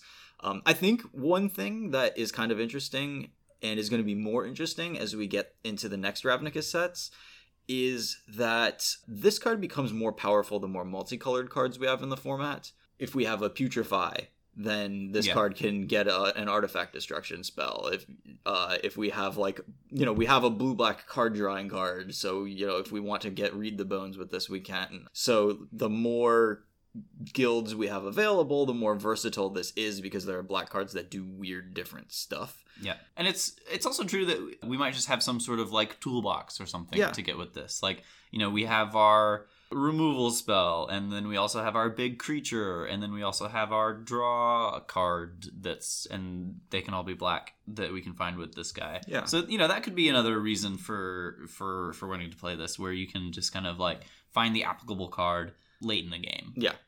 Yeah, I, I don't know. Like, this could definitely work. I'm much more excited about this in standard than I am in eternal formats, even though Yeah. tutors, cheap tutors, like, sort of scream, like, hey, try me out in modern and Yeah, legacy. yeah. The setup for this just seems very difficult. Like, the best you can do is, like, cycle a Street Wraith. then- right. Yeah. uh, and, and that's. And then find a Thoughtseize or something. Yeah, I don't know. a Death's Shadow. Like, Right. it does not. It's not where I want to be. Well, you know, finding Death Shadow with this. yeah, but. no, all right, okay, now now I'm thinking. No, no, no. Yeah, probably still too narrow. Yeah, so you know, like it's a D in standard. Like it's it's pretty speculative, but I mean, I can see a world where this is this is working. Yeah. Next, we got Midnight Reaper. This is two and a black for a three-two zombie knight. Whenever a non-token creature you control dies, Midnight Reaper deals one damage to you, and you draw a card. So this is kind of like Grim Haruspex. Yeah, the old morph creature that we used to have. Yeah. that had this text, and that card was good. Cards like this are always best with like sack outlets, where you like have the ability to to kill a bunch of your own creatures or something in order to refill your hand. Token style cards as well are really strong with this. Yeah, and we really don't have any Nantuko Husk kind of things, do we? Right, I'm thinking, you know, we have the one that gains two life if you sacrifice Saproling, but that still costs some mana to activate. Right. So, and that's really not what you're looking for out of a sack outlet. I come to think of it, I I don't know if we have any cards that are just free sack outlet right now in I. I can't think of any. Yeah, nothing that lets you sacrifice non-token creatures. Really, it's it's yeah. I, I don't think we have a way to like abuse this. Seems to be existing more as like a just value like a value card for yeah. maybe like a zombies deck or something like that. Yeah, I mean it's got two good creature types. Right. Um, the bo- both Zombie zombie, and knight. are very relevant. Yeah. Although history of Benalia plus this card, you don't get to draw off of your history knights dying, but. Mm-hmm. You know, it's a 3 2. It actually rumbles a little bit, and if it's getting pumped or something, then it's that much better. And if it's just like standing guard and making sure that a Wrath doesn't like completely blow you out, then that might be good too. Yeah. So th- this seems like a fine card. Yeah. But, you know, we'll see. It's probably going to be just like a, a minor role player in, in, in a few niche archetypes, Right. uh, I think at best. Probably. Although it does probably get better the bigger the format is. Because Yeah, there yeah. are more ways to abuse that ability. Absolutely. Right. We yeah. just don't have them yet. So just you know, keep an eye out moving forward for free sack outlets. I guess is Yeah. the um, the idea. Right. Because that's that's really what made Grim Haruspex good is that you were able to just draw the cards that you wanted to. yeah. And if you're really abusing this, this is kind of worse than Grim Haruspex because of the life loss. If you're really trying to to do that, but there's ways to get around that, and it, the life doesn't matter in all the matchups and stuff. So, kind of speculative for now. If this never saw play, it wouldn't be that surprising. We also don't have Magma Spray, which is a good. You know, if Magma Spray were in the format, this would be a hard sell. That's true. but you can just spray it. Yeah. Pass that test, they have to at least pay two mana to exile it. so- Right, right, right, right. Next, we've got Necrotic Wound. This is one black for an instant with Undergrowth. Target creature gets minus X minus X until end of turn, where X is the number of creature cards in your graveyard. If that creature would die this turn, exile it instead. If we are making that mid-rangey, black heavy deck that like wants to run the tutor and is milling itself, like this is a card in that deck. This is part of the part of the package. You Yeah. know, the the tutor is an instant speed card, so that kind of turns into like three mana kill your guy if you're just Yeah, stock- exile your stocked guy. up on yeah stocked up on creatures in your graveyard. yeah. it'll just be interesting to see you know how likely that is to to be the case. Yeah. I mean there's there's ways to be very grindy in a deck like that, make the game go long, make these cards these undergrowth cards pretty good. I don't know, this is a deck that I'm definitely looking forward to trying to build and I think the the wound is an important part of that deck being so cheap exiling the creature. You know, problem is that this does not do anything on turn 1 and probably nothing on turn 2 or turn 3, so how many can you actually run? Right, right, right. It's Um, yeah, the one mana is kind of a trap because you're never you're never casting this on turn one. right. You just can't. You can, but it's, It's not gonna, it's not going to kill anything unless you street wraith. a oh, Jace no. Cunning Castaway token. yeah, right. Yeah. yeah. Right. So so yeah, this I do think it's a very powerful card, but it's you know, don't let the one mana fool you into thinking that it's as good as a shock in that kind of scenario. Yeah, I do like that you can. It's very easy to tutor for and cast on the same turn. That's that's pretty nice. Right. Yeah. So you know that that deck might be coming a little more together, and in terms of like you know if we can find the shell for it, these are definitely powerful cards that want that shell to exist. Yeah, yeah. Uh, and this next card I actually really like in a deck like that. Um, th- this is Plaguecrafter. Two and a black for a 3 2. When Plaguecrafter enters the battlefield, each player sacrifices a creature or planeswalker. Each player who can't discards a card. So this is a pretty solid upgrade to Fleshbag Marauder, which Right. already, you know, was a card that sometimes you want. Mhm. But this is a, a card that, if my opponent is playing a creatureless deck, is still quite good. If my opponent plays Teferi and then passes the turn, I have a way of just killing that with this this creature that I put in my deck for r- kind of removal purposes. Right. And probably it's just main decked in that black creatures in the graveyard matter because this is a spell kind of Mhm. That puts a body in your graveyard. And that body that it puts in the graveyard might be your Stitcher's Supplier that you played on turn one. Value. Yeah. yeah, that sounds great. Yeah, I'm in. Yeah, mill myself for some more, make sure that creature gets in the graveyard. Yep. Yep. And, Perfect. and even if they don't have anything, like like if I play my Stitcher's Supplier on turn one, I can play this on turn three no matter what my opponent is doing. If they Yeah. didn't play any creatures, they still have to discard a card. Right, That's that's solid. Mhm. Yeah. I I like this card. I yeah, I really mean, I like it. I think it's pretty good. You know, if if that archetype ends up being strong, I think this is going to be one of the one of the important pieces of it. Yeah, and I think there may just be sort of other places to use this. Like if I'm grinding with like Eldest Reborn or something, like this Mm-hmm. is this sort of like fits into that strategy in a way that I'm pretty okay with. Yeah. Um, very very bad if my opponent is playing one white mana creatures. Right. Yeah. You're probably going to get run over by by the white weenie deck a little bit, but uh, yeah, you need to find very different answers than than. But you know, you got dead weights and you know, and this other one mana exile or yeah, minus X minus X card. Yeah. So you know, it's not like you don't have any game, but right. But I mean, I'm in for Plaguecrafter. I think this is like one of the more powerful and more. It's more versatile than some of the other black cards we've just been looking at. Um, it definitely fits into that graveyardy deck, but may fit into other places as well. Yeah, So I- I'm sure. pretty into it. Like I, I, I would be surprised if this didn't see some pretty regular play through the lifetime through its lifetime in the format. Yeah, I agree. Fleshbag Marauder has I feel like has always found a place for it in Yeah. standard. Yeah. So um, this is just kind of like a better Fleshbag Marauder. Yeah. So I'm I'm down. I probably probably even a C. Like Yeah, I'm in for that. Next up, we have Price of Fame. This is three and a black for an instant. This spell costs two less to cast if it targets a legendary creature. Destroy target creature. Surveil two. So when this kills a legendary creature, it is Doomblade Surveil two. Very strong. That's good. Yeah. Even even just like ignoring that text, four mana, destroy any creature, or surveil two. It's not bad. It's an instant. It's not bad. Um, it's definitely going to be one of the better, you know, one of the higher picks in limited, and I don't know if it's going to see play in constructed. But the fact that it has surveil two means that it's probably going to be the removal spell that these surveil decks want to play, Yeah. right? So right. If I've got uh, what's it called the the blood operative in my deck, Mhm. like this is a card that I actively want because it's going to help me get my blood operatives back at instant speed. Um, and especially if I'm paying two mana for it, then that's that just feels great. yeah, right. So probably going to see some relatively like the more legends that people play, then absolutely the better this gets. And if Mhm. like every deck has a good legend in it, then this this card is just going to be one It of the becomes best very strong. Yeah, Yeah. absolutely. Like one of the best removal spells in the format. If they don't, then it might be tough to sell me on playing this over Vraska's Contempt. Right. So there's a pretty wide range, I guess, as you would expect from a card that sometimes costs two and sometimes costs four. Right, right, right. Yeah, I mean, I think that our, our you know, our our perspective on these cards that care about legendary creatures are going to be much more informed a couple of weeks into the format. Right. If we knew if Kari Zev was still around, I'd be super into this card. Oh yeah, But she's not, so hard to tell. right. Yeah. So kind of speculative here. But probably actually probably gonna see a pretty reasonable amount of play.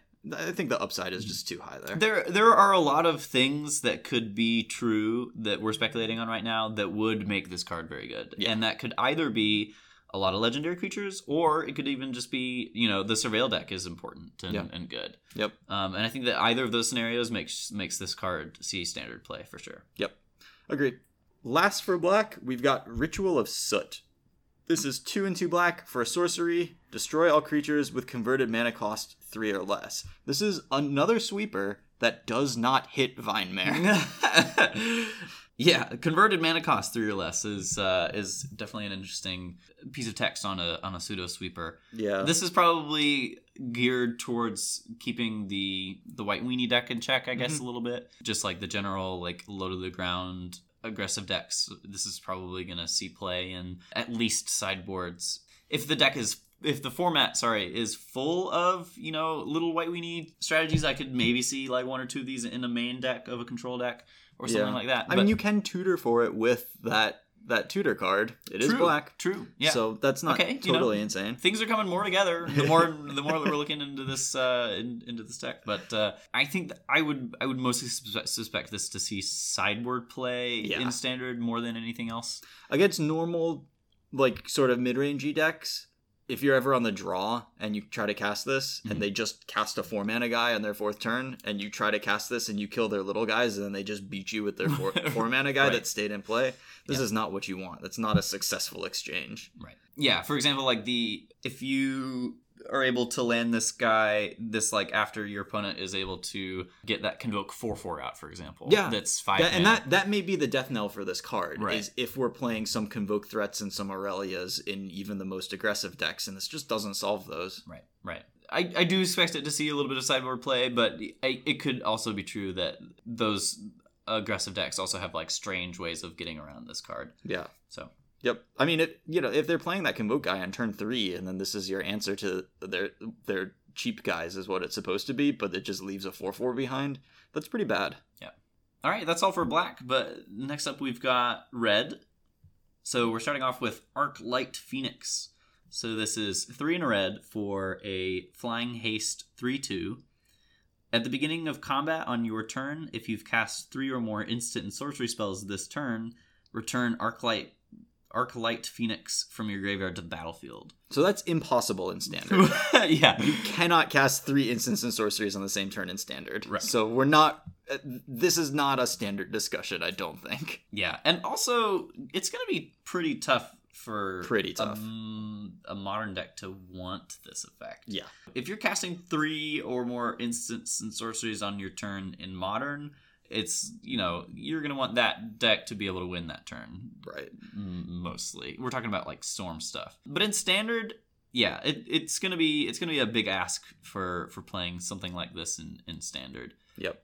they're they're trying a little bit with a few of these cards to push some sort of storm style or maybe not even like going so far as to storm but like Yeah, just like counting your spells. Yeah counting your spells style card there's this enchantment i'm sure we're going to be talking about later in blue red but i just feel like the cards that facilitate that like rituals stuff like that just doesn't exist in standard Right. They just don't print rituals anymore, so it becomes very difficult. You know, the the only place where I've kind of seen this discussed that sounds reasonable is potentially as an update to Mardu and Modern. Mhm. Um, you know, if we're trying to include main deck ways of kind of clocking and you know discard this to faithless looting, like this is like extra lingering souls kind of to like make your faithless lootings not card disadvantage yeah and then you know that that build would absolutely require you to be running like four Manamorphose and yeah yeah yeah uh so you know not impossible to make it work but but just you know, stretch. it just doesn't feel like Mardu needs that, right? Yeah. So yeah, so I, yeah, I don't really expect us to see a lot of play, kind of in any format, no probably not which is kind of sad for a mythic. But i mean you know. one one kind of nice thing is if you have multiple phoenixes in your graveyard one turn where you do fulfill the requirement you get all of the phoenixes back true, true. but i don't know how we're getting multiple phoenixes into our graveyard it's Right, not you yeah. know we're not like buried aliving for them or something like Yeah. that Get them all in there. So next up, we've got uh, experimental frenzy. So this is three and a red enchantment. It says, uh, oh, this card's crazy. well, it's So- it's future sight basically. Yeah, so it says you can look at the top card of your library at any time. You don't have to show it to your opponent. You may play the top card of your library. You can't play cards from your hand. And then it has you can pay three and a red to destroy itself, destroy experimental frenzy. So yeah, this card is kind of crazy. So essentially, it's it's future sight, but your the cards that you draw for your turn are gone forever Yes. uh, until you destroy this thing. But honestly, this card can probably get you a lot of card advantage. It's important to remember that whenever you cast the top card of your library, you get a new top card of your library. yeah. So Future sight was pretty busted at, at times. yeah, you can just keep on doing stuff, and it, because it says play, you can also put lands into play from Mhm. the top of your library. Very relevant. You Um, do get screwed if you have two lands in a row. You you're done. You- yes. You You- can't do anything else that turn. Um, so that's definitely a downside. It's it's kind of it's hard to say what kind of deck is going to want to play this, Mhm. but in terms of like just the raw card advantage on average that you're going to get over a long period of time, you know, if you're a red deck that is trying to play a long game and outvalue your opponent, this is definitely something that I do believe is going to be strong because you can just play from the top. And then once your hand fills up naturally over the course of six turns or whatever, Mhm. you can just destroy this, and that's the same as okay, you've unlocked all the cards in your You hand. Bomat Courier kind Right, of. yeah, exactly. So you know, so so definitely potential for a lot of good card advantage, especially if your cards are generally pretty cheap and you can cast a lot of them the same turn. Yep. Then you can just kind of go off or whatever. If you have, you know, not you know until you hit two lands, I guess is like the uh, the choke point there. Um, but it, it's definitely interesting. Yeah, and I'm wondering if that the fact that you hit two lands and you're done might just be enough to make this not work. That does seem like a pretty big downside. Because if you do, if you just like have a pocket of, of three or four lands, that's going to be really rough, and Yeah, you're just you going to be doing nothing for two turns. Yeah. in a deck that's going to dump all of its hand like some sort of maybe mono red aggressive deck this could be this could be potentially very strong as like a sideboard draw engine effect like i could really easily see got wizards lightning burn in standard right now Mhm. i think that some iteration of that is going to survive through the rotation uh, potentially i don't know how much of that deck we're losing exactly but you know this kind of like as a sideboard option against the grindier matchups seems like it could be strong of like dumping your hand, slamming this, and then you just like have a lot of gas Yeah. moving forward. I mean, I, I definitely don't think it's impossible. Uh, if we had fetch lands, I would be much more into this. We don't, but we don't have Chandra anymore. So if you want this sort of effect, you got to choose between like this and Vance's blasting cannons. Yeah. And you know, who knows what is the right thing? It doesn't seem like the most likely thing in the world that this is what we want, but it's certainly not impossible. Like Future Sight, if you've ever seen that card in play in I mean, I guess mostly like I've seen it in Cube and stuff, but it is not hard to make this effect busted. I don't know if we have the cards to really do that in standard, but uh cast a card, get a free card is very powerful. Uh, it has potential to be to be very powerful. Next up, we've got Goblin Banneret. It's a one mana one one Goblin Soldier. Uh, it has Mentor, and it also has pay one in a red. Goblin Banneret gets plus two plus O until end of turn. Mhm. So you know this card is probably more powerful than it looks. You can you can cast it early for just a body. You can also pump it up to you know if you pump it up before you attack, then you can put a plus one plus one counter with it onto another one of your creatures. Yep. And then Goblin Banneret trades for their creature theoretically, and you're up a counter. That seems like a really positive sequence. So I I think that this card is actually really strong. And it also functions as that early body to be at the bottom of your like mentor chain. You Yes, the- yeah, yeah. Your three mana mentor guy really wants you to have played guys on one and two, and this is one of those those creatures. Yeah. In addition to being able to mentor Right. as well. So I think that any creature with mentor is just going to be really strong, kind of no matter how large, because the smaller creatures are going to be good in the mentor deck in order to get buffed. Mhm. And then, so once you put a plus one plus one counter onto this guy, then he moving forward is going to be able to put plus one plus one counters on your smaller guys. Yep. And that's just that's just good deck building. The one thing, yes, that's just good tech. the one thing that I am pretty concerned about with the mentor ability, and why I was very glad to see that Tajic, however you say his name, Mhm. the the red white legend, uh, has haste, is that mentor requires that both creatures are attacking. Yeah. So it's a kind of ponderous ability if none of your creatures have haste, uh, and I think that that is going to be more awkward than we kind of think reading the cards and you know maybe this is gonna maybe it's gonna be more pronounced in limited where like blocking is really a thing and it might be hard to get all of your creatures attacking that you want to be attacking Yeah. We'll just have to see how mentor plays out but i'm a little hesitant to be super excited about it because requiring both creatures to be attacking is just very it's a very sort of slow process to get it working Yeah. Yeah, really understanding the play patterns in limited is going to be super interesting. And I definitely think it's going to make cards like combat tricks really, really powerful. Sure Strike is in the set, and I'm really, I think that that's actually going to be one of the more powerful, just like commons to pick up in your mentor. it's almost an enabler for the mentor deck because yeah. you you know you need to turn these guys sideways for them to be effective and then you know and then your opponent is threatening to just like have a blocker that is bigger than it so you need to be able to you know utilize the fact that you want to attack every turn Yep.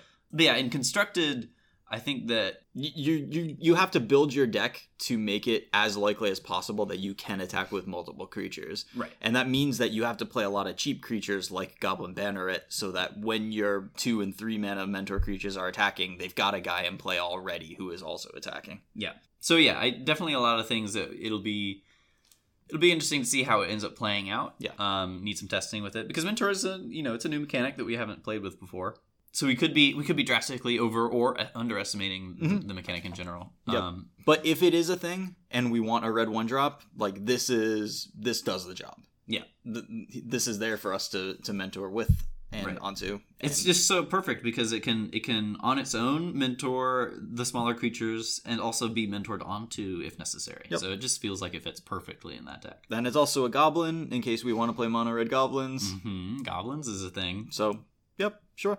Little bit speculative, but the the bar for one drops is not that high.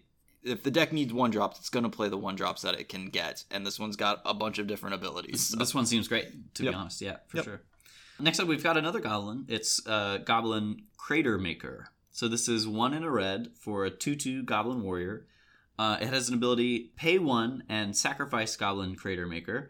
You choose one. Goblin Cratermaker deals two damage to target creature, or uh, destroy target colorless non-land permanent Which in standard is mostly Karn. or artifacts. Yeah, that's true. It, it is much better than Torch Fiend. Yes, right. Um, but this this is another one of those cards that kind of has that design space of decent early. It's a two mana two two, Mhm. and also has pretty strong applications in the late game. Yep. You can you can shock a creature to maybe like you know be able to make an attack and trade off like this guy and one of your other guys if you're trying to go wide to kill their like four toughness creature. Right. You could just like kill your opponent's smaller creature. combine it with a Chainwhirler to kill like a three toughness guy.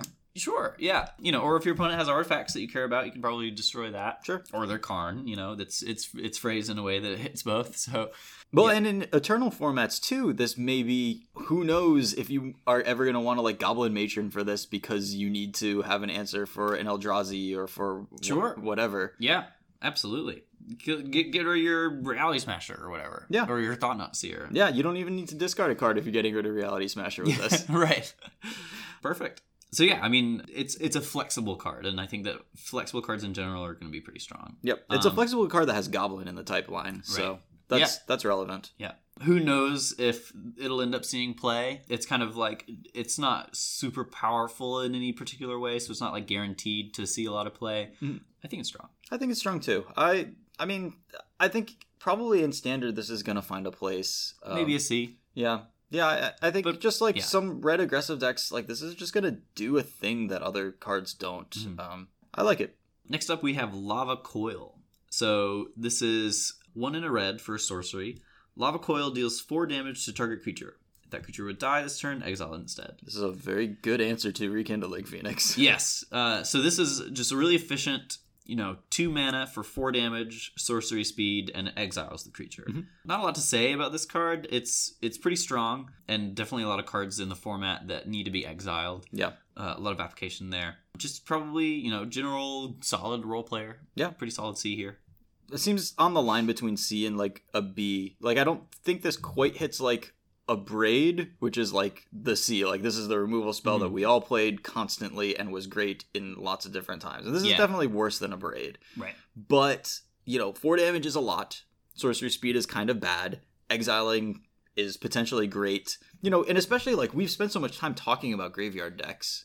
Yeah. Uh, so it's not just rekindling Phoenix. It's Right, going to be like, you know, incidental value from hitting this guy that they would want to recur later on or something right, like right. that. And this only costs two mana Yeah. and kills stuff that costs a lot more than two mana. So And people people have been playing cut, you know, just Yeah. like in mono red decks, people have been playing cut, and Yep. this is just cut, but slightly better Cut, but- because you can cut but kills the best creature against the mono red deck. right. So yeah, so yeah, pretty strong there.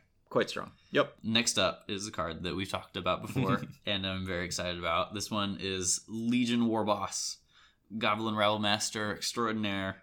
Two in a red for a Goblin Soldier 2 2. It has Mentor. At the beginning of combat on your turn, create a 1 1 red Goblin creature token. That token gains haste until end of turn and attacks this combat if able. So, you know, it's a it's a three mana mentor creature that similar to Rabblemaster gives you value at the beginning of combat on your turn every turn. Mhm. And that is we've just kind of seen be very, very powerful in the past. If you're a go wide deck, it works really well with that. It has mentor itself. Um, it's giving you it's on its own giving you creatures to mentor onto. Yep. I just think there's a lot going on with this card that's very strong. Yeah, I mean the main downgrade from Rabblemaster here is that you cannot attack the Legion Warboss into blockers. Yeah. You know, Rabblemaster one of Rabblemaster's big strengths was that they would if they didn't have the removal spell for it, they'd be forced into like casting a four drop and then blocking your three drop with their four drop and you still have, and you have tokens. some tokens left over. and then yeah. it trades off. But Legion Warboss only attacks as a 2 2, not as a 4 2 or a 5 2 or whatever. Mhm. So that that certainly is worse, and you're going to have to do a little more work clearing the way against blockers.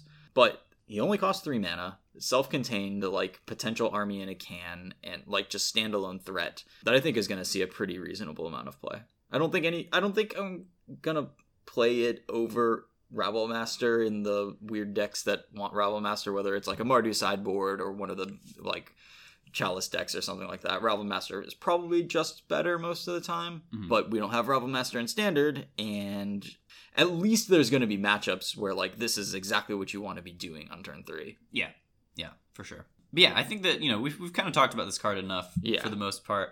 I you know, in terms of grade to give it, I could see it falling into a number of different categories. Right. It's kind of hard to say.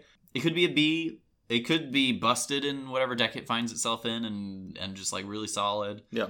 I don't I don't really think it's going to be a, a multi-format all star. No, we've already got Rabblemaster, so Yeah. yep.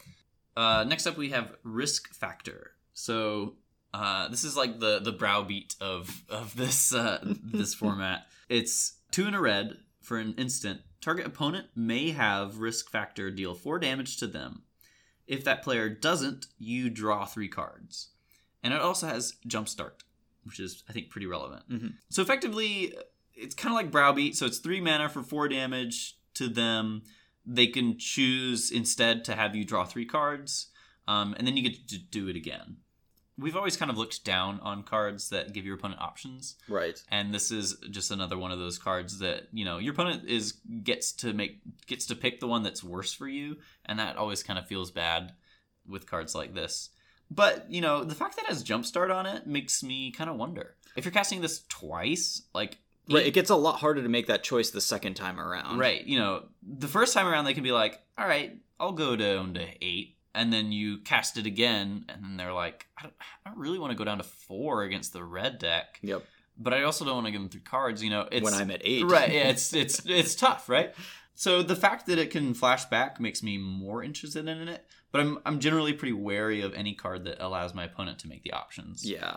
And and I think you see the Reddit thread when this card is spoiled, and people are just making the exact same mistakes that you always get with Punisher cards. Like people, like literally, you know, there will be a post that's just, well, four damage is bad for them, and you drawing three cards is bad for them, so this card has to be good. But that's not how Punisher cards end up playing out. Like Right. one of those things is going to be less bad for them, Right. and they're going to choose that one. Typically significantly less bad. For yeah, yeah, Maybe your opponent is playing the you know the the white weenie deck and is pressuring you, and then you draw this card and it's just a brick. yeah. Or you know maybe it's like a control player who's stabilized at a pretty high life total, and they'll just take eight on the chin, and it's done pretty much nothing, right? Right.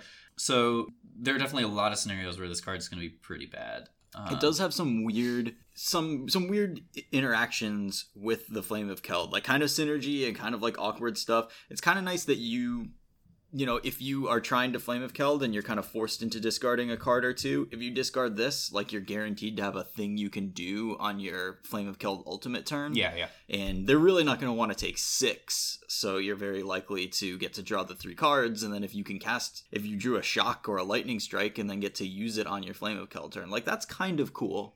That that set of interactions is kind of neat, but it's also occupying a similar space in your deck as the Flame of Keld. So I don't know how many of these things you can run. Right. You right, know, for you, sure. you're not cutting your your burn spells for them. So Yeah, as much as I love aggressive cards, I personally am not. I'm, I'm not going to pull the trigger on trying to test this out too much. So I think that there are probably going to be a lot of people in that camp as well. I don't really expect this to see much play. No, probably not. You know, we're gonna have to do something with our red decks, and we're not really sure what the right approach is.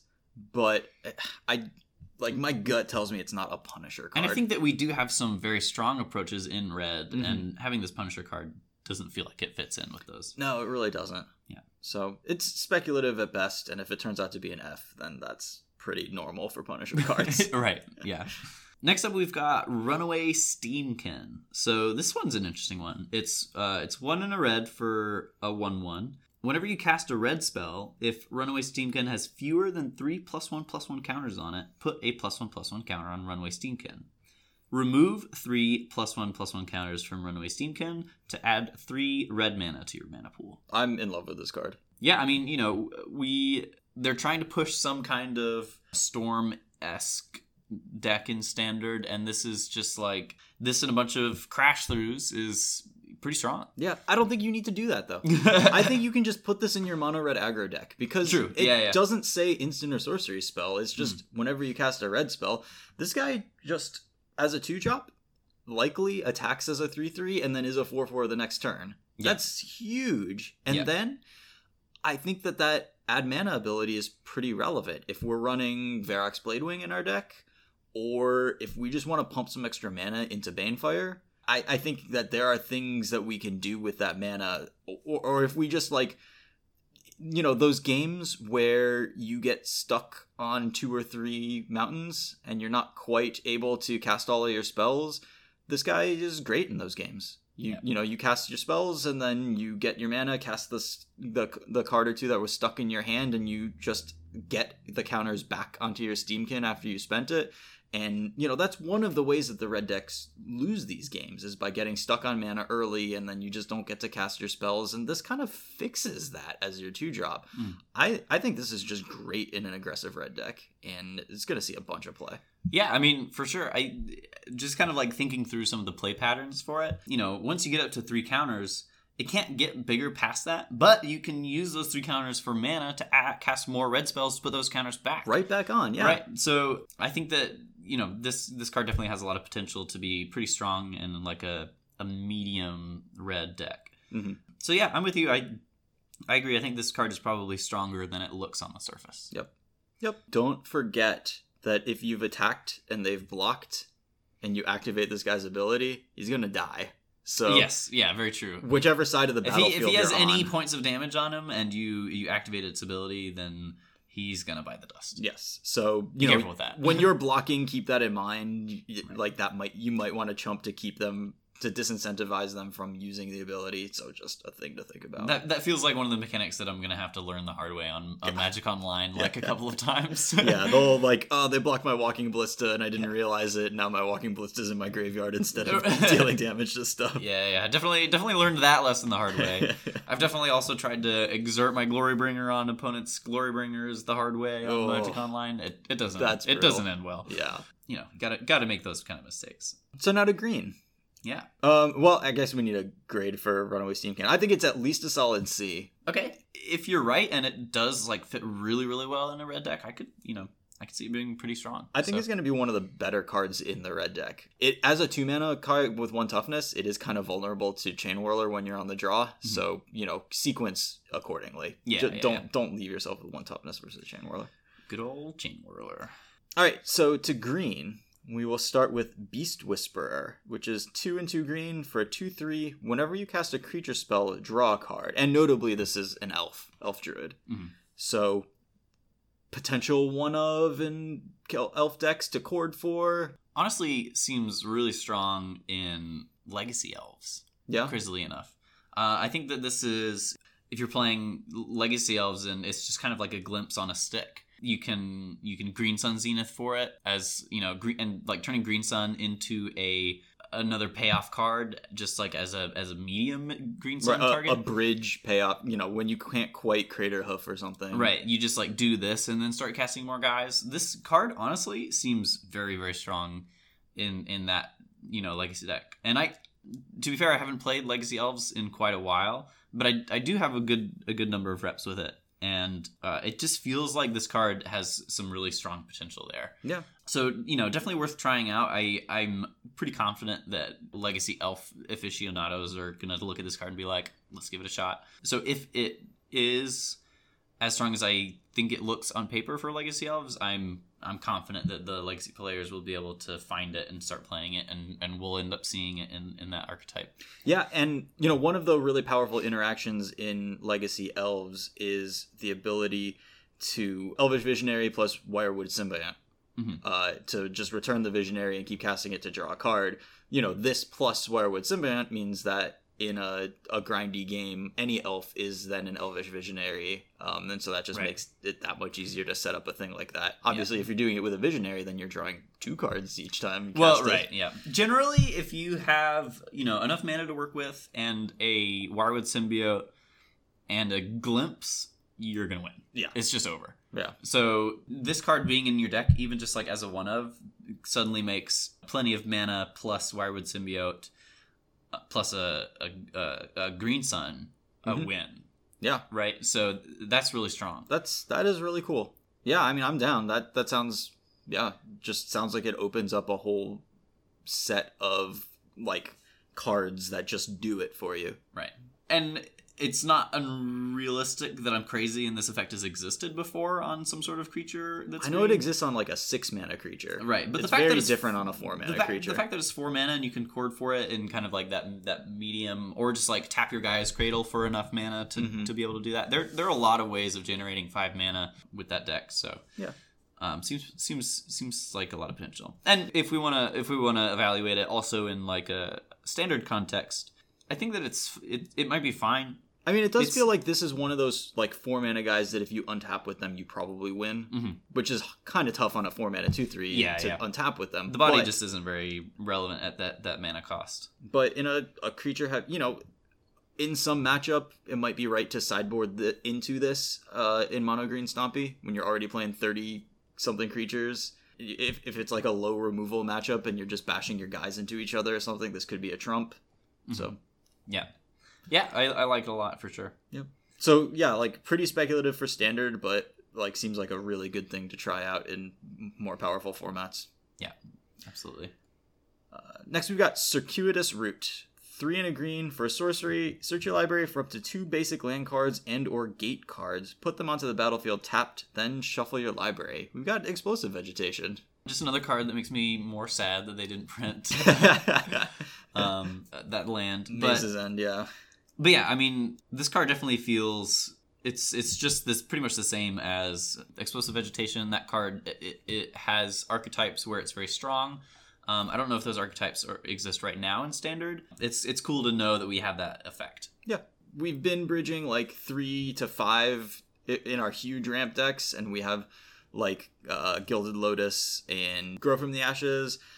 Maybe, you know, we can build a deck where we have like two mana guys that tap for mana into this, into giant stuff on turn four. That's kind of hard to do sometimes. It's often pretty bad against like decks with counter spells, and it may be too slow against aggressive decks but it is a potentially powerful card to have access to. So, you know, ramping to seven is not is no joke.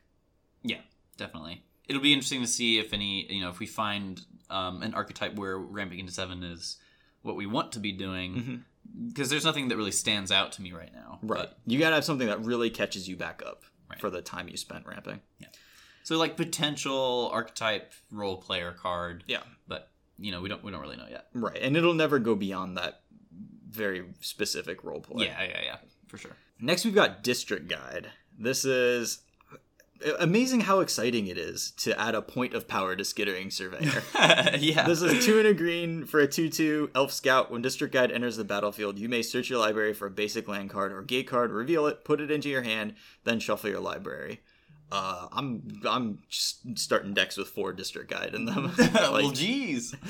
uh, you know, like that that that probably black green deck that's like Mhm. very creature and graveyard based. Yeah. Like District Guide is going to be great in that deck. You know, Probably. Make sure you hit your land drops. Is a body. it really enables playing three plus colors. You know, maybe you play like uh, one of gate that's like on you know on color. Yeah. I can easily see any of those being good reasons to want to play this card. Yeah, and just like it bridges you from like your very early stuff to your your mid stuff, like kind of guarantees that you're going to be able to cast five mana spells. Which I mean, casting five mana spells in constructed is kind of difficult.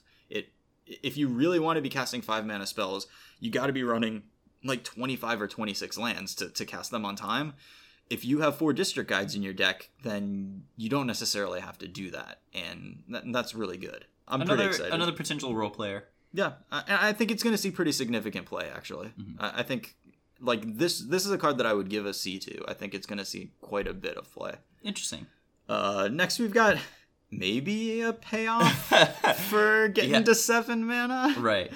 It's Uh, an interesting one. Yeah, Hatchery Spider, five and two green for a five seven reach. Undergrowth. When you cast a spell, reveal the top X cards of your library, where X is the number of creature cards in your graveyard. You may put a green permanent card with converted mana cost X or less from among them onto the battlefield. Put the rest on the bottom of your library in a random order.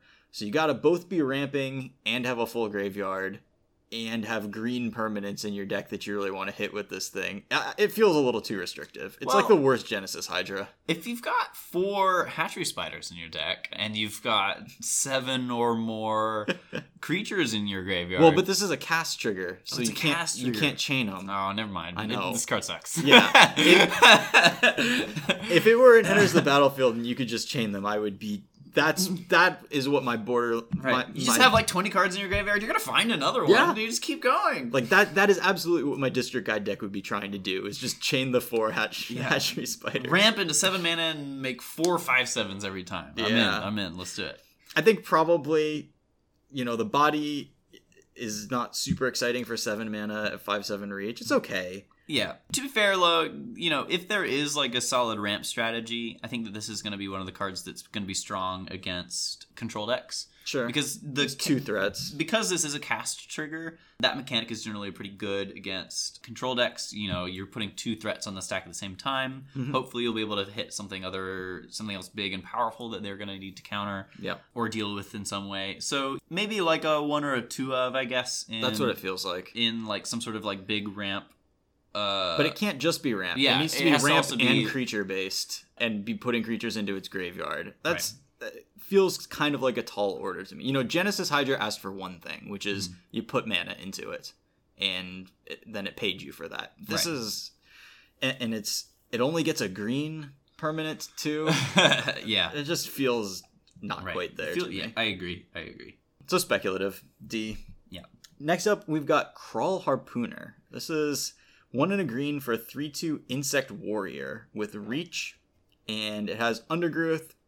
When Kraul Harpooner enters the battlefield, choose up to one target creature with flying you don't control. Kraul Harpooner gets plus X plus O until end of turn, where X is the number of creature cards in your graveyard.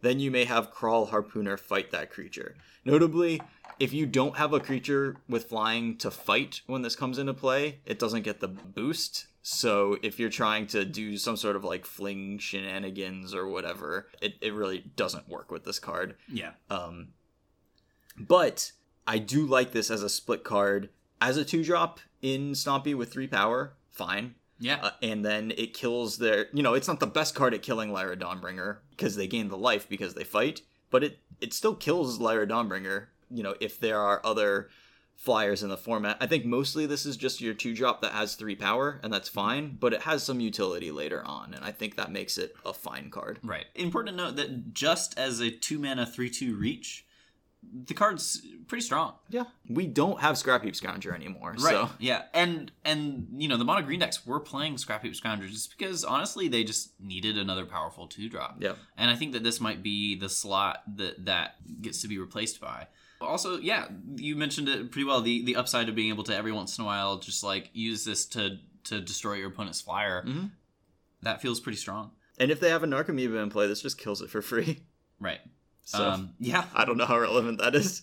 or just like you know random one one flyers or something Yeah. could just like be able to take those down you know if if the white weenie deck plays the that one one lifelink flyer as well just, Yeah. Like if you're on the play you can just, Just like it. that right That's that's almost game. yeah that's that's pretty strong you know that's a pretty big pretty big tempo swing um and this guy has reach you know and a good blocker so yeah i i like this card a lot i think it's i think it's gonna see play Yep. in in the green decks Yeah. One of the sad things is since you need the target for the undergrowth ability, you don't get to just play this as a ritual to get Ghalta out. If Oh, you could yeah. just play this and it has like seven power for one turn, and then you just slam Ghalta. But not how it works, unfortunately. But yeah, this is just a solid Mm-hmm. good, C. good like, design to make sure that that's not how it works Probably. that would have been silly Probably true. But I think this is a solid C. It's just gonna see play. It's gonna be a, a, a good two drop in, in the green stompy decks. yeah for sure Oh, we've got another card for those decks next. We've And- got a couple of those cards coming Yeah. up. We've got some good good green cards coming up. Yeah, this is probably just my week one deck. yeah. So Nullhide Ferox is two and two green for a beast, six six, hexproof. You can't cast non-creature spells. Mm-hmm. two generic mana. Nullhide Ferox loses all abilities until end of turn. Any player may activate this ability, and it's got. If a spell or ability an opponent controls causes you to discard Nullhide Ferox, put it onto the battlefield instead of putting it into your graveyard. So basically, it's got like Frost Titan Shroud. hmm They have to pay also- mana to make it lose hexproof, essentially. Right, right. So they're they're spells that kill it cost two more, and it also keeps you from casting non-creature spells unless you want to pay two mana to. Yeah, but we don't we don't have any of those. I I mean we do kind of want to run planeswalkers, especially including in the matchups where this is good. So you, you're not like swapping them out Yeah. sideboard wise. But uh, if you've got a six six hexproof in play, then you're doing okay. Yeah, yeah, yeah. Yeah, I think this card's very strong. Also, notably, um, this card kind of crushes Nicol Bolas. Yeah, I don't want to play Nicol Bolas if this card's in the format. If people are playing mono green and then you're playing a Nicol Bolas deck that's making your opponent discard a card, surprise! Yeah. that could be pretty rude awakening.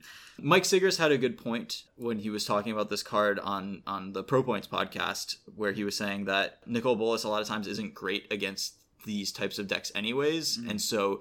Um, your opponent might have been kind of incentivized to board it out anyways and is extra incentivized now that Nullhide Ferox exists. So this isn't a great sideboard card against a deck like that Yeah. but you are getting a lot of value by having a game one against a deck like that. And this this feels like a card that is totally reasonable to have in your main deck. Oh, It's yeah, just for sure. gigantic. It's a yeah, four mana, six six hexproof.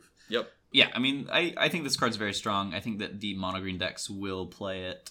We'll see how we'll see what impact this card has on I mean, I think it's gonna be very influential in the format in encouraging people to play certain types of removal spells. You can't kill this with Vraska's Contempt, really. Vraska's Contempt costs six to hit this with. You need your Yeah. Yeah, your yeah. cast downs or something like that that you can trade evenly on mana. And uh, I, I think it's going to be very influential on deck building in the format in general. Yeah, for sure. It, it, just one of those cards that just merely by existing is going to impact some decisions that people make in a deck building process or the deck selection process, even. Yeah. So Yeah, and it's it's great. You know, it's even great against the aggressive decks because how do they attack through this?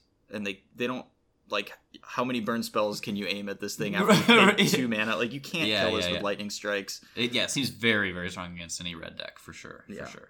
Yeah, and even like casting the the convoke oblivion ring is going to be you got to pay two mana and then you've got to convoke it out, which is like possible, but it's you're, you're Definitely tapping a bunch of creatures probably and then getting smacked by whatever guys your opponent has in play.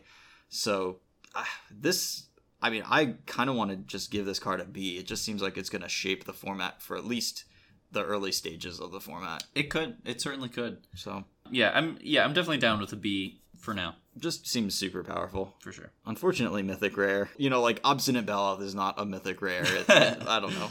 Yeah. I'm gonna pay too much money for my set of these. I assume. Well, right. Yeah, that's that's just bound to happen these days. But yeah, And yeah, next is another mono green stompy card. This is Pelt Collector. This hmm. is one green mana for a one-one. Whenever another creature you control enters the battlefield or dies, if that creature's power is greater than Pelt Collector's, put a plus one plus one counter on Pelt Collector. As long as Pelt Collector has three or more plus one plus one counters on it, it has trample. So this is a lot like Experiment One. It's kind of got evolve. but kind of even better. Yeah. Right? You know, if you if you like if you lead with this and then play your three two Mhm. that then Trades trades for their flyer. Yeah. Then Oh yeah, a three There you go. You know, it's they played like a a two two flying pirate or something like yeah, that. I'm- but that that doesn't seem very realistic. But if you if you play a three two and then you trade that three two off, Yep. then you know this tr- triggers twice off of that, which is Yep. something that's And this is pretty much always going to trigger twice off a Steel Leaf Champion. If you play a Steel Leaf Champion and then they're forced to aim a removal spell at it because it's Steel Leaf Champion. yeah yeah yeah Like even if this guy was already a two two or a three three when the champion came into play, like or four four. yeah, like this guy is could easily get up to four four or five five. Yeah. The reason playing against Mono Green Stompy is so hard a lot of times is because they have a real one drop. They have Llanowar Elves, Mm-hmm. and none of the other decks in the format have an assertive thing that they can do on turn one. Now Mono Green has A two. very powerful thing that Yeah. you can do on turn one. yeah, very uh, powerful. Yeah, and and so starting out like there's just going to be so many games where a player plays a forest and taps it and is ahead. You know, if you don't have like a one mana response to Pelt Collector that that takes it out, it's just going to keep getting bigger over the course of the game and be a real threat. And that the tempo that it's going to create is very real. The the life total impact it's going to be just going to be eating away at you from the very be- beginning of the game. Games where your opponent has a pelt collector versus games where they don't have a pelt collector are going to be fundamentally different. And yeah, this card is just extremely powerful. Yeah, I, I agree with the very very powerful aspect. It's it's gonna see play as a four of in the in the stompy decks that are mono green. Might even see play in some just like green X aggro Sure. decks.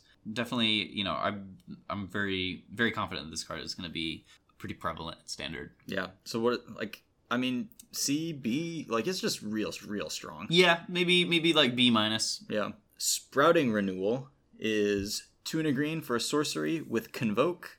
Choose one. Create a 2 2 green and white elf knight creature token with vigilance, or destroy target artifact or enchantment.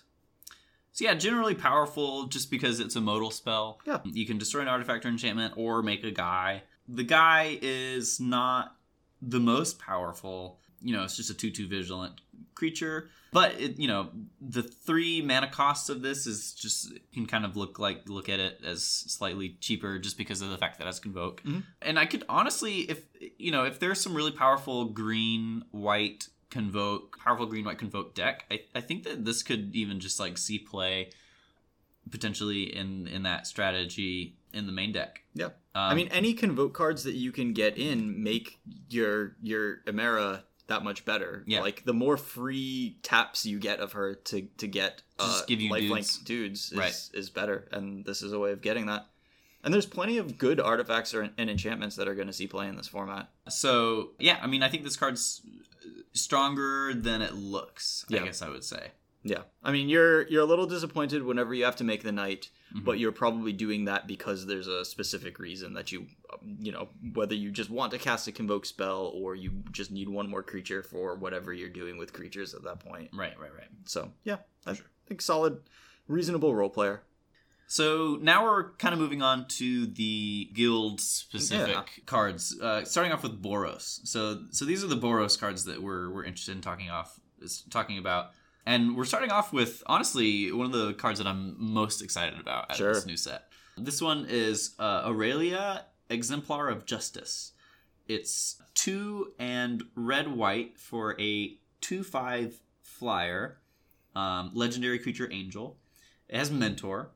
It also has at the beginning of combat on your turn, choose up to one target creature you control. Until end of turn, that creature gets plus two plus zero, gains trample if it's red, and gains vigilance if it's white. That ability is really good.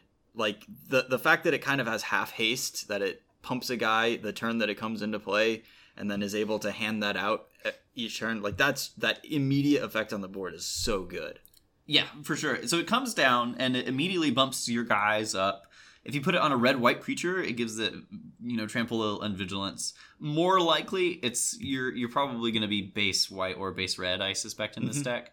Um, so it's probably going to do one or the other. But just give give that buff to your to your other mentor guy. Yeah. That mentor guy gets to trigger where otherwise he might have like already triggered or something Yep. to to be able to not do that anymore. This card alone give, has has mentor. You can target itself with its ability after the turn it comes into play, and then you're attacking with a four five vigilant trample, uh, flample. Yeah.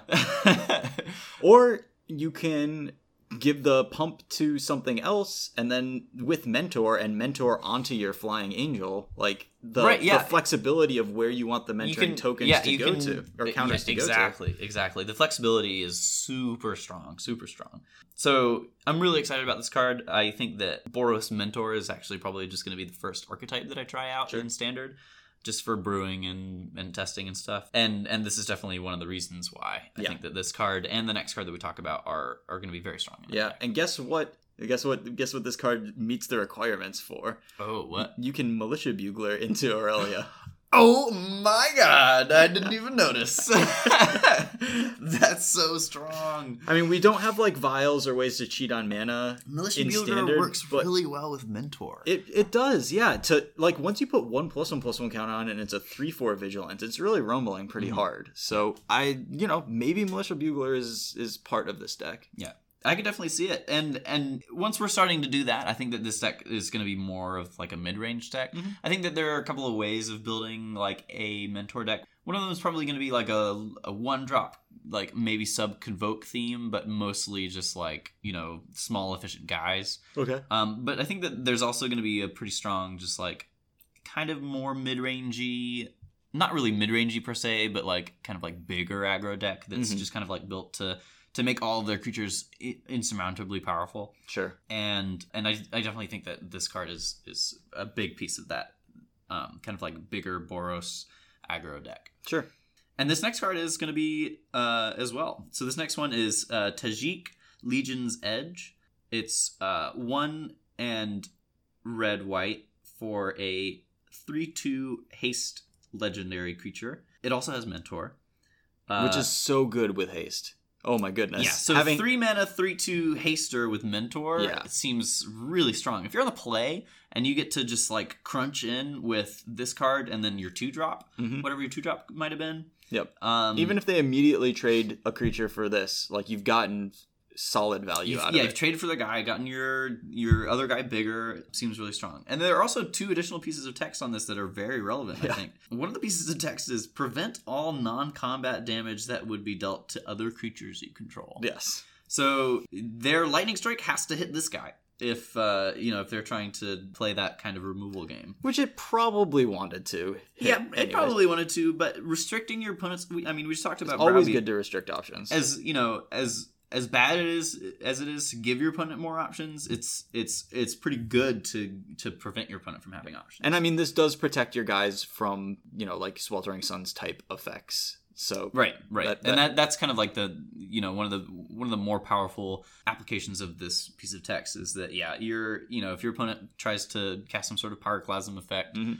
Tajic is gonna valiantly stand in the way of, of the rest of your creatures dying. just use his shiny feather sword and Right, block the fire from whatever his shiny feather sword. Yeah, that's that's what it is.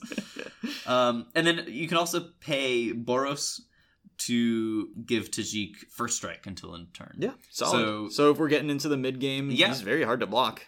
Yeah, for sure. You can mentor onto him and then give him, you know, if you've got other stuff going on as well. Yeah, once he's picked up a counter or two, he's just a very real threat. Oh Mhm. man. Yeah, like a four four three first striker. Now all of a sudden, you No- know, yeah, it's gonna be very hard to Block. You can't even block that with a Steel Leaf Champion, Yeah. which is my go-to for large, you know, size comparisons. yeah, yeah. Steel Leaf Champion. I mean, that's a good. That's a good point for sure. What do we think about this card potentially in modern? Because he does have that human creature type. He is a human. The I think that the the biggest reason I would want to play this guy would be for the prevent all non-combat damage Sure. piece of text. Yeah, You know- vial him in in response to a lightning bolt. Right. Yeah. Yeah. No, for sure, and and that is very relevant. Do that, uh, or you know, Violin in in response to Anger the Gods or something like that. Yep. Definitely some potential. Uh, it's going to be a hard press for me to play him over something like Selfless Spirit, though. Mhm.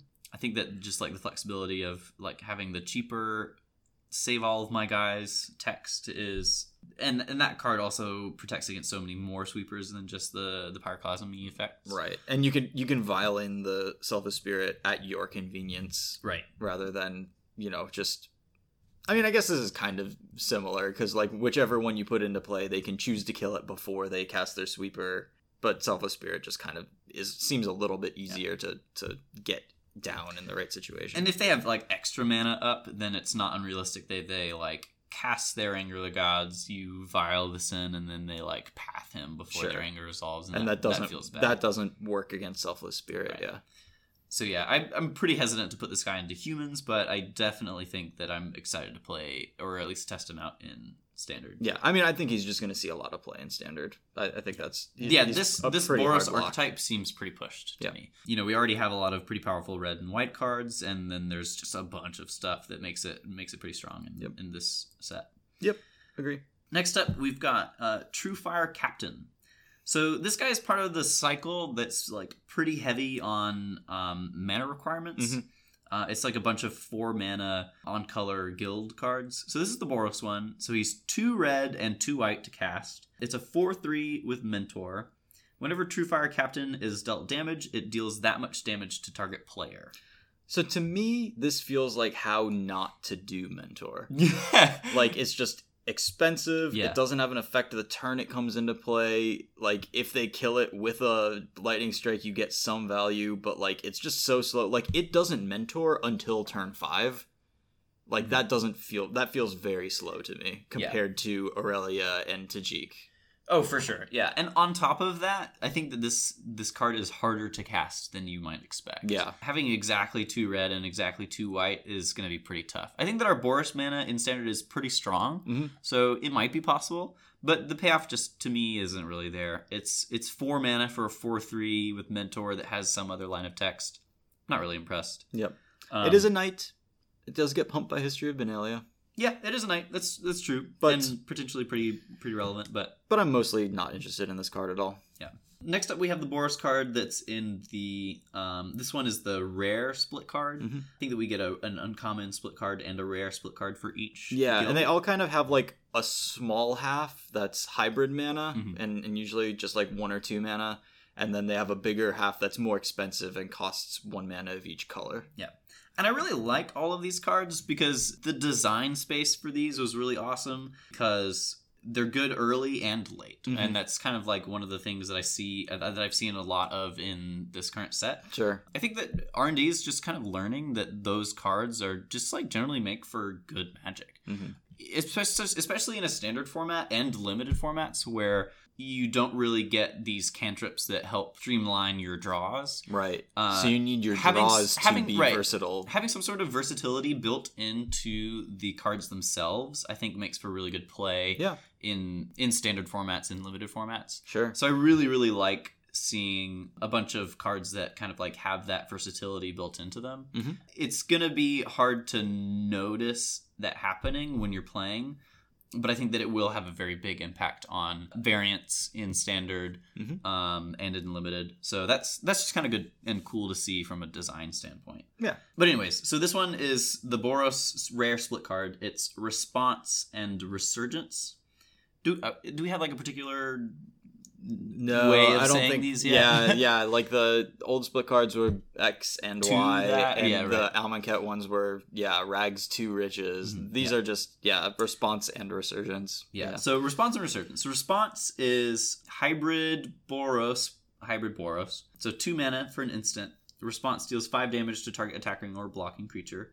We've seen that card before. It's it's a pretty fine removal spell in certain contexts. yeah, and five most creatures, It's gonna kill gonna pretty much any it. attacking or blocking Yeah. creature, I think. but they do have to attack or block. Yeah. And then Resurgence is a sorcery for three and uh, red white. Creatures you control gain first strike and vigilance until end of turn. After this main phase, there's an additional combat phase followed by an additional main phase. You all of you guys get first strike and vigilance, so they can attack twice this turn because of the vigilance Mm-hmm. and you get an additional combat phase. Uh, this card seems the the backside of it. I feel like if you just like have a decent board presence where the first strike makes the difference between your creatures living and not, Yeah, um, casting this card probably just ends the game. And you know, being able to put that on a card that's kind of like split with just like a very efficient removal spell. Mhm. Um, I I think this card is excellent. yeah. I I think the the putting it on the split card with the removal spell is really what sells it to me. Mhm. I think resurgence feels a lot like an overrun. Yeah. And overruns are kind of tough sells in standard because a lot of times the game just doesn't play out to a point where like that, you know, you traded some guys for removal spells and now you have two dudes in play and overrun is bad. Yeah. But now we have the the fail case of like, hey, we've got a perfectly serviceable removal spell. Mhm. And while response is not exactly the removal spell you want in your aggressive Boros deck, you know, maybe this fits well into that sort of more mid-rangey Boros deck where like, yeah, it's okay if I don't get the damage through from my guy. I killed your your creature for two mana and I'm getting tempo. And and then sometimes and, and maybe not that often, maybe in like 10% of games or 15% of games or something, Resurgence is going to just deal lethal damage when nothing else would. Mhm. Um, but uh, yeah, if you have the board for it, that can be an extremely powerful effect. Right. So But I'm just, you know, I'm just picturing like these Boros decks like generally having a lot of power and then, you know, getting to double down on your mentor triggers with the additional combat steps. true, true. That's Um, cute. That's really cute. Right. I mean, it's just it just feels like it all fits. So I this is definitely going to be an include in my in my initial brew of that Yeah, kind of like blame you. bigger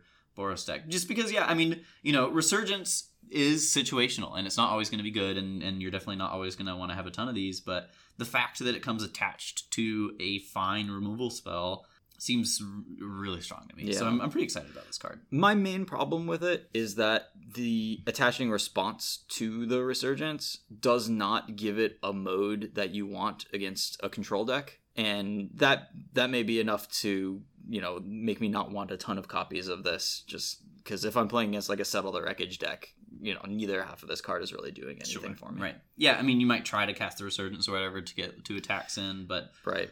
But they've probably been spending removal spells on your guys, so it's Yeah, less yeah. effective. And for sure for sure Yeah.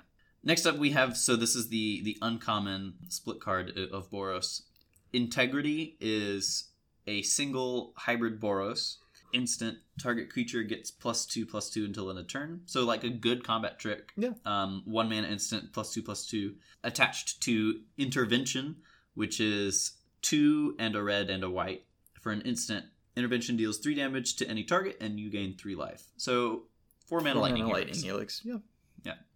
And honestly, I think that this card is also pretty strong. I don't know if it's constructed strong.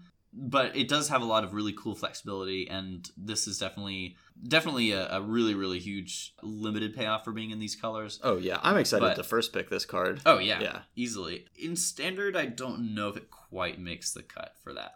Yeah, I think it's just going to be very, very rare that you can profitably cast Intervention. Four mana to deal three damage to a creature. Like, yes, you're gaining three life, but you're not trading for a card that costs them four mana most of the time. Yeah. I really would like to have a split card that I can run in constructed where half of it is a pump spell and the other half is like more along the lines of a constructed playable card. So that, because there, there are times where you're just like, man, if I just had a pump spell here in this combat situation, that would be really cool. But you can't afford to run pump spells in constructed because Yeah, they're yeah, so situational. Mhm. But I don't think this is quite the card for that.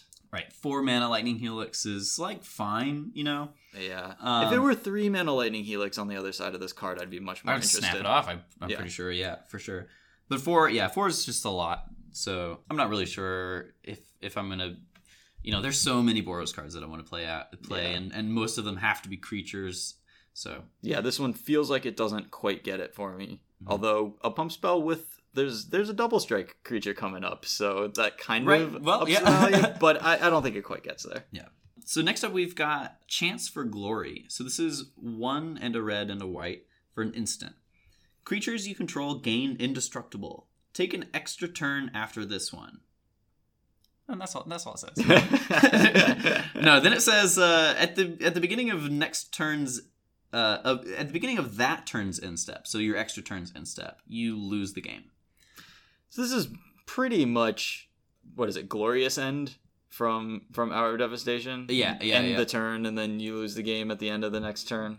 Yeah, something like that. But I honestly I think that this card is more powerful than that. Probably a little bit. So I think that there are a few interesting applications for this. I think that it could be a really good sideboard option against whatever you know against decks that are trying to cast some sort of wrath effect. See, I actually don't really like it there because I think it's almost identical to Glorious End in those situations. Because if if my opponent is fumigating me and I Glorious End in response to that fumigate, I end the turn. I get to untap with my guys, Sure. and I get to kill them. But that was never good enough to run Glorious End, and so that makes me pretty doubtful that that's going to be a, a, a situation where I want Chance for Glory. That's fair. That's fair. Uh, the the the better scenario for this card, I think, is when you are making some sort of big attack and, and want to end the game like with that big attack, with, Right. followed up by another big attack. Like if you're attacking and your opponent is hoping to like trade off a bunch of creatures, Mhm. and then you say, "Just kidding, I'm actually going to eat all of your creatures and then kill you this next extra turn." Yeah. But again, Like I'd rather just have response and resurgence for that sort Right. of job, right? I I I think that this card is runs the danger of being too cute. Yeah. Um and kind of at too high of a risk. It's going to be a little too narrow a vast majority of the time where, you know, you're you're going to have one sitting in your hand and you're going to be waiting and waiting for that this card to be really good. And Yeah. then by the time that it a couple of turns down the road, your opponent's like answered some of your creatures and then it just gets worse and worse and you're just kind of sitting there wishing that this was Literally a- anything a, else. body. Yeah, yeah, So I'm yeah, I'm generally pretty hesitant to to play this type style of card in any, any of my decks. I, I think it's an F for me. I, Mhm. d- I don't want to be playing that card. But you know the uh, maybe maybe we'll put a one of in, in some of Eh. the some of the versions of this deck just to try Yeah, just get it. somebody. Yeah, just to try it. It is really weird that it just gives creatures you control indestructible forever. So if you don't lose the game, like if you have like a Gideon emblem or something like that, I mean that's not a standard thing, but you know, if you have some way to make yourself not lose the game after casting this, Mhm. you just have some creatures that permanently have indestructible. right? And then creatures you cast after those creatures don't have indestructible. It's very weird. It's Gonna be strange for sure. Next up, we have Deafening Clarion. So this is one a red and a white for a sorcery. Choose one or both. Deafening Clarion deals three damage to each creature, and or creatures you control gain lifelink until end of turn. weird combo. Right. Yeah. Uh, we talked about this a little bit before. It's gonna be weird where a deck is gonna w- try to utilize both of these effects, Mm-hmm. but but it is you know three mana, three to each creature is Standard. it's standard playable. It's it's very strong. Um, it's in a kind of a weird color combination for that. In red white, but maybe there's some sort of Jeskai control deck that wants to wants to run this. It seems pretty likely to me that there is, you know, sort of a blue red base deck that's splashing for Teferi is Yeah. kind of where we're headed. I don't know how castable this is going to be in that deck because my gut feeling is that like part of how we're splashing for Teferi is like kind of relying on Field of Ruin to guarantee that we have that white mana on turn five or six or so, and maybe you know that's not that that doesn't really help us cast Deafening Clarion on turn three. Right. So, but at some point, this three mana, three damage to each creature spell in red and white is just going to be a thing that a, a, a deck that can cast it wants. Yeah, Yeah, for sure. So yeah, definitely. I think that this card is a role player. Yeah. Um, I I'd be super surprised if it never saw any play in standard. Sure. It might not happen in in like after this set is released, but it's definitely going to be a card that some at some point down the line is going to see play. Right. Three mana, deal three to each creature is just a really really strong effect that people are going to want to have access to. Yep. Next up, we have Swiftblade Vindicator. Uh, so this is a a two mana, one red, one white, one one, with double strike, vigilance, and trample. So two mana, one one. Uh, that's Boros, and it has double strike, vigilance, and trample. So this card is going to be very very strong with any other mentor card. Generally, you're just going to try to pump this guy up, and um, This guy into Tajic is really, really good. yeah, yeah. This guy followed up by Tajic attack with both. You get a two-two double strike, vigilance, trample. Or this guy Um, followed up by Aurelia is also really good. Give this guy plus two plus O. I mean, he's already got Vigilance and Trample, so I guess he gets double Vigilance, double Trample. yeah. but Right. th- he's he becomes a three one double strike, and that is Right. So just kind of like, you know, one of the cards that's going to be pretty strong. I'm actually not sure if I want this guy in like a constructed deck, Mhm. as strange as that sounds. It's just like he's just kind of on his own, not quite enough for me to be like excited about playing it. But maybe maybe I'm just wrong there. Maybe it just like is and I'm to have enough mentor things to to make him good. I, I do feel like if if this and I think it might be a lady. The, the art looks like a, a, a Oh, it is a lady. me, yeah. Excuse me. If you have her in play when you cast pretty much any of your like three and four mana guys, it makes them a lot better. Yeah. That may be enough. I, I, I agree that yeah, this is basically a two one for two if you're not doing anything. Mhm. If you're not successfully mentoring or you you don't get Aurelia into you know the combat phase, and so yeah, two one for two is clearly not good enough. And the fact that this is going to die to Chainwhirler until you get that mentor token onto it is not great. And my I'm generally pretty hesitant with cards like this. Mm-hmm. You don't need to work that hard to make mentor a good mechanic. Right. I I'm pretty happy putting a plus one plus one counter on just any old two two that I played. Sure. So I if this turns out to be just like one of the best options that I have for my two mana slot in that deck, Mhm. I'm definitely gonna play it. But you know, if there are other just like better two drops that are just kind of like good standalone two drops that Sure. I'm excited to play, Yeah, like Adonto Um, Vanguard might just be better than this for for this these purposes. right? I guess it's kind of hard to mentor onto Adanto Vanguard. Yeah, So it's meh. because you because it's just like while it's attacking. It's Right, Not like, it's, it's not, not like a- it's a trigger. it's that you not can a stack trigger you can stack. Yeah, Um, exactly. Yeah, uh, I mean, I'm definitely going to be looking at my suite of options for for two drops that are in this deck. In the in the really low to the ground deck, I'm going to be definitely more interested in something like a Ajani's Pridemate. But in like the bigger version of this deck, then you know this could potentially be just something that like gets out of control, and that's what I'm looking for. Is is the bigger version of this deck is purely just trying to get out of control and make attacks that are oppressive. But I'm pretty skeptical with this just because it feels pretty win more. I don't want to be have to play a card that that makes my other cards effects that much better.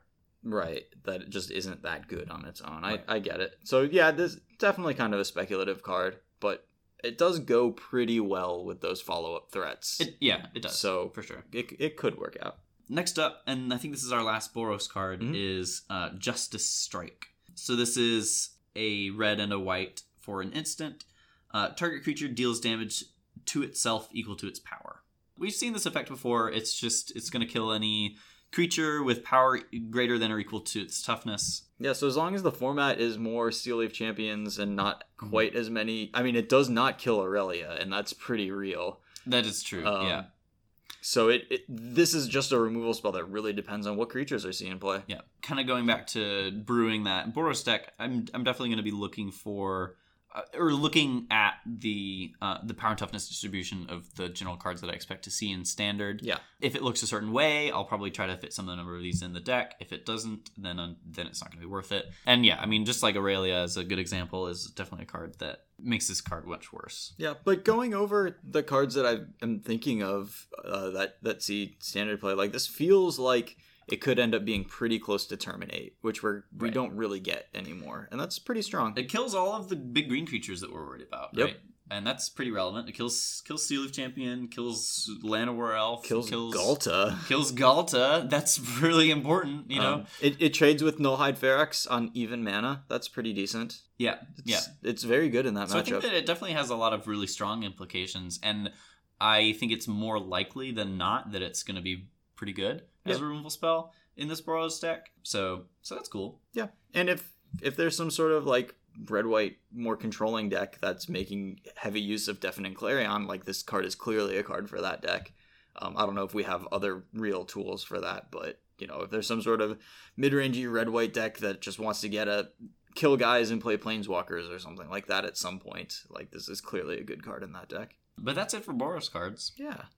So we'll move on to Izzet, and we'll start out with Ral Izzet Viceroy.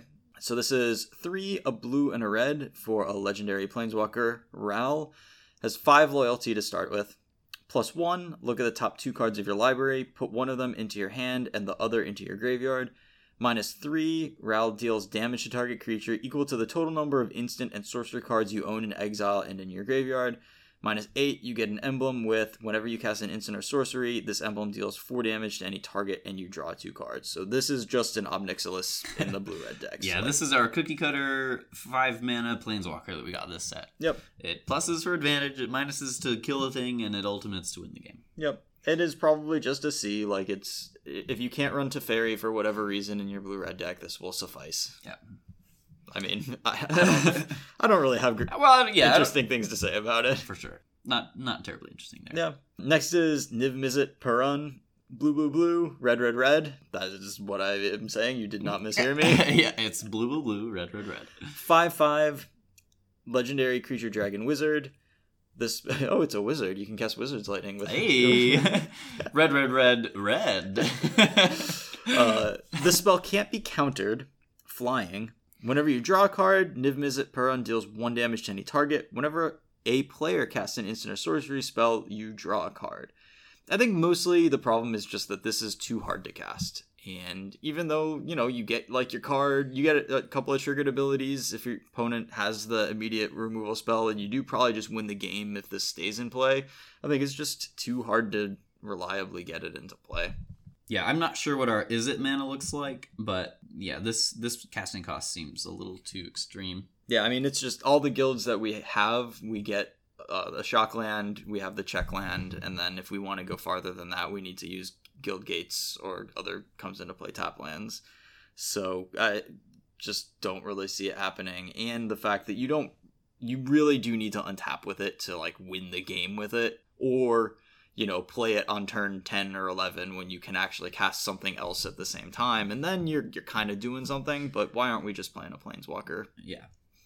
The, the payoff for having this card in play is not good enough to be able to be like it's worth it to wait till like turn nine to be able to cast this consistently or whatever. Right. So I mean this just kind of feels like an F to me, unfortunately. Yeah. I mean very cool card, like super great for like casual stuff. Will be fun to try to work out limited mana bases that can that can do this. Um and but probably not just not going to work in standard. In limited, I think it is powerful enough to be able to wait till turn nine Right. to cast it. Definitely think it's going to be very strong in limited, just like as a as a super late game card. Sure. Or you know, if you get lucky, sure you can cast it on turn six. But Yeah. it's not something worth banking You on. kind of don't want to because you want to get a trigger or two out of it on your own spell before it dies to just like 5 mana destroy target creature or sure, whatever. yeah, yeah, yeah. Next, we've got Izzet's rare uh, split card. This is expansion and explosion. So expansion is two hybrid Izzet mana for an instant. Copy target instant or sorcery spell with converted mana cost four or less. You may choose new targets for the copy. Explosion is X and two blue and two red. It deals X damage to any target, and target player draws X cards. This is a lot worse than Sphinx's Revelation. Yeah, the the extra mana on the on the on the explosion side definitely makes a, a big difference. And you're not gaining life; you're killing a thing, which is you know like kind of like an extra card, I mean, maybe. right? But yeah, like I feel Gaining like life is a lot better than getting a small blaze. Uh, uh, I think this is just worse than Sphinx's Revelation in pretty much every conceivable way. Mhm. Um, and the expansion is just not a powerful effect. probably best case scenario, you're at like eight mana and you like kill your opponent's Steel Leaf Champion and draw four cards. Yeah. and that feels good but also not not super sold and expansion the the the smaller side of this feels much less exciting Yeah, I'm a little bit disappointed that they used this templating for expansion because I Mhm. thought that they were moving towards the like um the next spell you cast this turn, copy it. yeah Because like one of the like things that makes forks, I mean, there's a lot of things that makes forks not good, but one of the most annoying things is like you can't do it into open mana because if they counter the original spell, then your fork also fizzles if you're trying to copy your own spell. right Um, i think that the more common application actually is going to be like in a counter fight Right, this is just as a counter spell. yeah Yeah. yeah Yeah. um, and that is strong. Yeah. You know, like actual counter spell in a counterfight is is pretty good. Two mana is generally very you know on the on the lower side to be able to redirect their three mana counter anything that might be targeting something that you care about. Right. Um, and I mean that's what you right, we side into negates because paying two mana for a counterspell is quite good. very good, very good. So this this could be a sideboard card in, you know, control matchups where it is both a negate in counter wars and then maybe something you can push through to draw cards at some point. But it feels like generally this card doesn't quite line up well against what we're expecting to see. Right. It feels pretty speculative to me. And it seems quite bad against like if my opponent is playing Llanowar elves and Steel Leaf champions and stuff, like this card is just blank. Right. yeah. it's gonna it's gonna be a while before you're gonna be able to utilize this card. Yeah. So five mana kill Llanowar elves draw a card. That's that's not a card I'm interested in. Next up, we've got Crackling Drake. So this is blue, blue, red, red for an uh, a star four with flying. Crackling Drake's power is equal to the total number of instant and sorcery cards you own in exile and in your graveyard. And when Crackling Drake enters the battlefield, draw a card. So it's kind of notable that now we have we can play eight Enigma Drakes yeah. in a deck if we want to. Right. But this one seems pretty tough to cast. it does seem pretty tough to cast. I I don't know. If you are just straight blue red and you're just running a bunch of like draw and removal and stuff, like I think this might actually be a pretty reasonable payoff for doing that. Yeah. Um it's very very big and it gets you a free card. I don't know, I'm kind of in. Yeah, the fact that it draws you a card when it comes to play is definitely, you know, gives it that extra edge. But when I'm looking at this card, I actually just mostly see like an archetype payoff card in limited more than anything else. Sure. I, I I'm kind of I'm pretty struggling to see like a, a very strong constructed archetype with involving this card. Uh, just because you know, sure, it like replaces itself at worst, and then your opponent probably has to deal with it. But generally, that like style of deck isn't strong enough for standard play. Sure. Right, it kind of feels like a block constructed sort of Yeah, idea. exactly. Right. It just the the general power level of like fill up my graveyard with instants and and play like big flyers or whatever Yeah. is like it's a strong limited archetype, but it's it, it feels like it just doesn't quite get there and Yeah. in construct. Maybe I just really want to play with some X4s now that there are no Glory Bringers and Chandras. Well, sure, yeah, yeah, yeah. Now that they're a little safer. yeah. I mean, you're probably right. It probably just is not a like resilient enough thing like plan to be doing and, Right. and committing to. And that's kind of my feeling about a lot of these Izzet cards is I'm not really seeing how they work together. Right. Um, Well, I mean, you know, this this next card might give us a hint on on how they want us to work with it. sure. in some sort of like counter burn strategy where you're like generally like you know interacting a lot with your opponent with burn spells and counter spells and then also having some sort of way to to close out the game just because you're trying to incidentally deal damage to your opponent Yeah, maybe. Yeah, Um, I mean, this is Ionize. This is one a blue and a red for an instant counter target spell. Ionize deals two damage to that spell's controller. Yeah. Um, I think the fact that this doesn't cost double blue is quite helpful. In a blue red deck, this is easier to cast. easier to cast. Mhm. Yeah, and that's that's important. And then it just counters any spell and deals two damage to the controller. Um, you know, if you cast two of these in a game, two or three of these, like you're really dealing significant chip damage to your opponent. Yeah. Um, and so I don't know, like if it like clearly this is a part of the Crackling Drake deck if the Crackling Drake deck exists. But um, it might just be more, you know, of a tempo sort of thing. I don't know what creatures go into this sort of like tempo counter burn strategy. I'm not really thinking of any that really fit in. Maybe the the runaway steamkin would be fine, but I don't really know what else we're doing in this deck. Yeah, for sure. But but I mean, ionize itself is fine. It's going to see some play. Yeah, yeah. If if there is a red blue deck that wants a counterspell, I think this is going to be. It's it's likely that this is going to be the counterspell that you want. Yeah. Um, but you know, if it's blue heavy enough, if that deck is blue heavy enough, then I think the Surveil one, one is surveil one is just going to be stronger. Yeah. So that's probably it. Might be likely that that's the one that you end up with, unless there's like an actual like counter burn strategy. Right. Where you that two damage really counts. Right, right, So right. We'll see if that if that ends up being a thing. Next up, we've got just like a totally different sort of blue red card. yeah. This is Thousand Year Storm. For a blue and a red for an enchantment, whenever you cast an instant or sorcery spell, copy it for each other instant and sorcery spell you've cast before it this turn. You may choose new targets for the copies. So this does.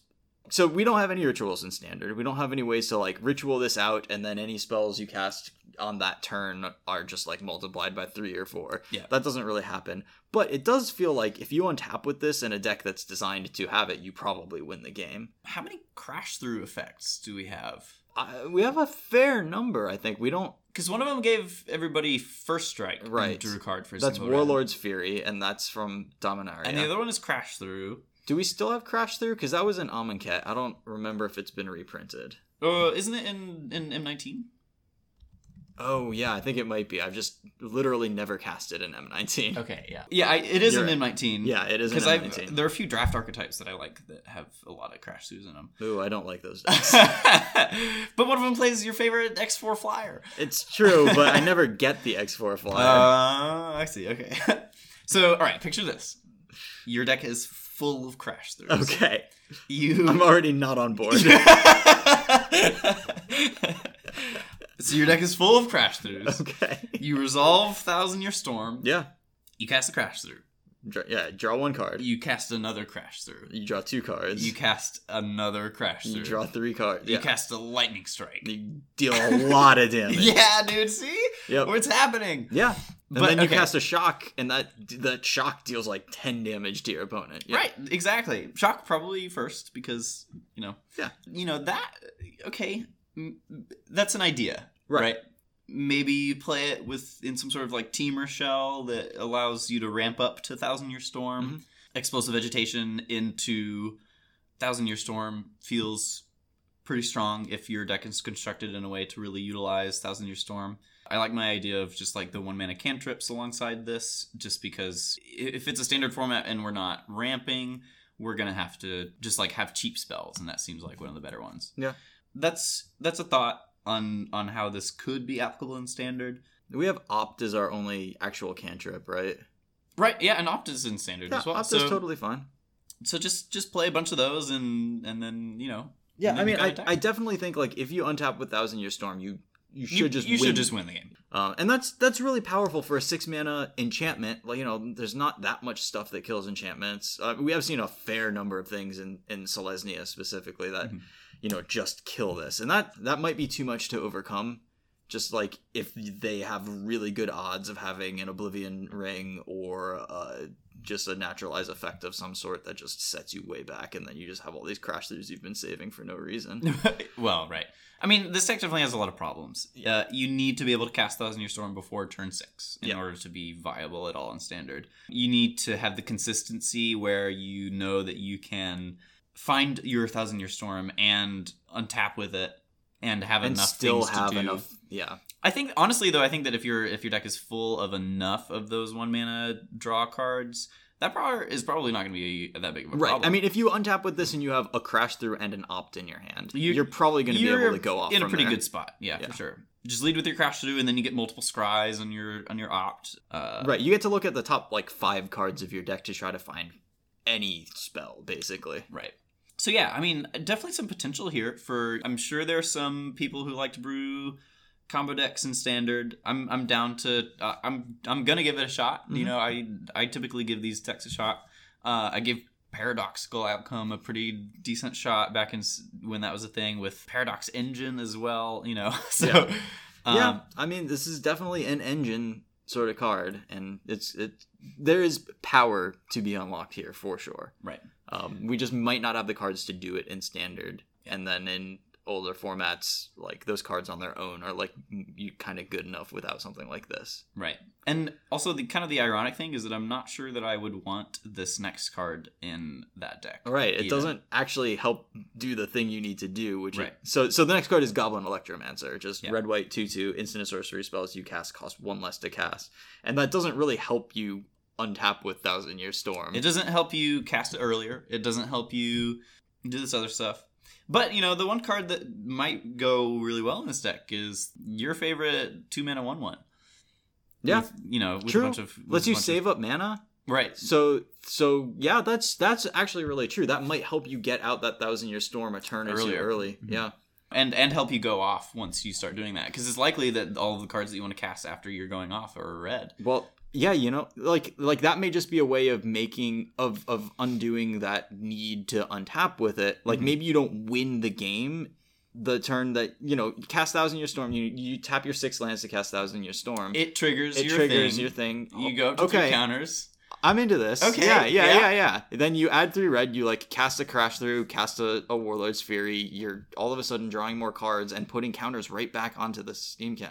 Okay, we might have a standard storm deck. Look, man, I'm I'm I'm thinking about it. Yeah, I mean, honestly, like this, this is like looking a little more realistic to me. I think, and and there are some tools in Izzet to make this. The problem is though that whenever you're leaning on a creature to facilitate your combo turn, You're turning on all of their removal. it's it makes things much more difficult. sure. So definitely some some problems to that need solving for that Mhm. deck to be a competitor, but the potential's there, and Yep. and that excites me. Yeah. Yeah, I mean, So- Electromancer unlikely to be particularly good in standard. It is a wizard; it like turns on Wizard's Lightning or whatever. But I, it's it's hard to see what you know. This two two body is not doing very much for us. Uh, the it just seems pretty underpowered for Yeah. what we're trying to do. Agreed. So next up, we've got Dimir. We're starting off with Lazav the Multifarious. Hmm. So it's blue and a black for a legendary creature, Shapeshifter. It's a 1 3. When uh, Lazav the Multifarious enters the battlefield, Surveil 1, and then it has an activated ability. Uh, cost is X. Uh, Lazav the Multifarious becomes a copy of target creature card in your graveyard with converted mana cost X. Except its name is Lazav, it's legendary in addition to its other types, and it has this ability.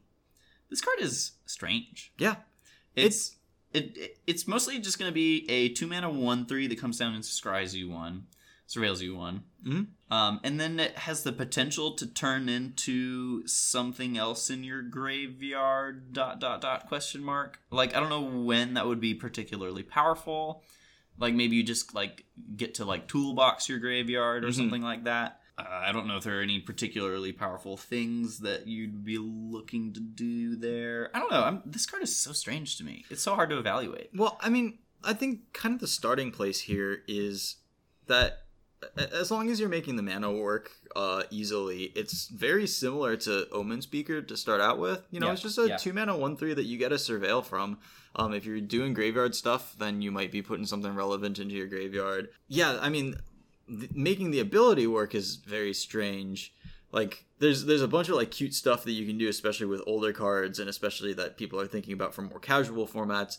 You know, like if you have a a, a bogle in your graveyard, then this just has like one gets hexproof, and then you can use it for your other you know whatever other things Fair, you're doing, fair. and then as long as you have a mana up, you can always give it hexproof. Right. Um, so that's that stuff is kind of cute. In older formats, this can be a Phyrexian dreadnought or something. I don't think that that's really the way that we're doing this. All right, man. Okay. You know, like there's just there are weird, powerful things you can do with this card, Yeah. and maybe we don't have the cards to make that work in standard, but maybe we can figure something out. I mean, it can turn into anything. Right. Yeah. Yeah. So definitely worth looking out for those like weird cards that have some strange casting restriction. Right, Or, I mean, or like- like, ETB effect that is like a huge downside or something that you can just like you know forego because you're just making this guy a copy of him. Sure. Well, you know, like Demon of Catastrophes, like this becomes Yeah. a 6 6 trample flyer. Sure, Although four. we, we can just cast one for 5 mana. we yeah. want. Right. So I don't know that that's even like a huge upside. But yeah, I mean, this is definitely speculative, but it does a thing that nothing else does. Right. And it, it's pretty cheap. It's a 2 mana 1 3. Yeah. Like, like that could be just great. It's not. It's not dead. You know, it, it, it, it probably blocks a lot of these white weenie creatures Yeah. for for a minute. So, um, yeah, definitely interesting. Next up, we have the uh, the rare split card in Dimir. It's connive and concoct. So connive is two and hybrid Dimir, hybrid Dimir for sorcery. Gain control of target creature with power two or less. Concoct is three and a blue and a black for a sorcery that says surveil three, then return a creature card from your graveyard to the battlefield. this seems great to me. I like this card a lot. It you know on turn four you can steal a small thing, and then late game it's a s- surveil three reanimate card for Mhm. five mana, which is probably pretty strong. Yeah. If we're playing some sort of Sultai deck Mhm. where and we haven't gotten to the Golgari stuff, but we have the you know, like that creature that you get a one one insect for each creature card in your graveyard. Like that's exactly the kind of guy that you want to return with concoct. And that can be just a very powerful, grindy graveyard strategy. Um, and I think tacking this like you know, kind of medium, like four mana threads of disloyalty removal spell onto it, but it does give it a lot more functionality. Like sometimes a rise from the grave is just not quite the card that you want in certain circumstances. Like whether you're you just don't have a card in your graveyard that you want to get, or none are going to quite solve the situation, and being able to also just have a medium removal spell attached to it is really good. Yeah, for sure. I, I- would be surprised if we didn't see this card see a pretty reasonable amount of play. Yeah, it's just going to be really strong in any sort of blue black kind of like mid rangey Mhm. strategy. I feel like so. Right. And uh, with no Scarab God in the format, like Yeah. we can play other five mana stuff. no Scarab God in the format, I'm so excited. Yes. yeah. So next up we have the the uncommon uh, split card. This is Discovery and Dispersal. So Discovery is one and a hybrid Dimir. Sorcery, Surveil two, then draw a card. Preordain. So it's preordain. Um, just for, for two. I mean, it's kind of strategic planning, I guess. yeah, yeah, yeah. That's probably a better way of looking at it. Uh, two mana, two mana to like have a decent cantrip. Mhm. Not not terribly excited about that half. No. Dispersal is three blue and a black. For an instant, each opponent returns a non land permanent they control with the highest converted mana cost among permanents they control to its owner's hand, then discards a card. It's just a really bad recoil. Like So, that, yeah. that half of the card is pretty bad. I mean, I think the discovery half is got to be what you're interested here, hmm interested in here.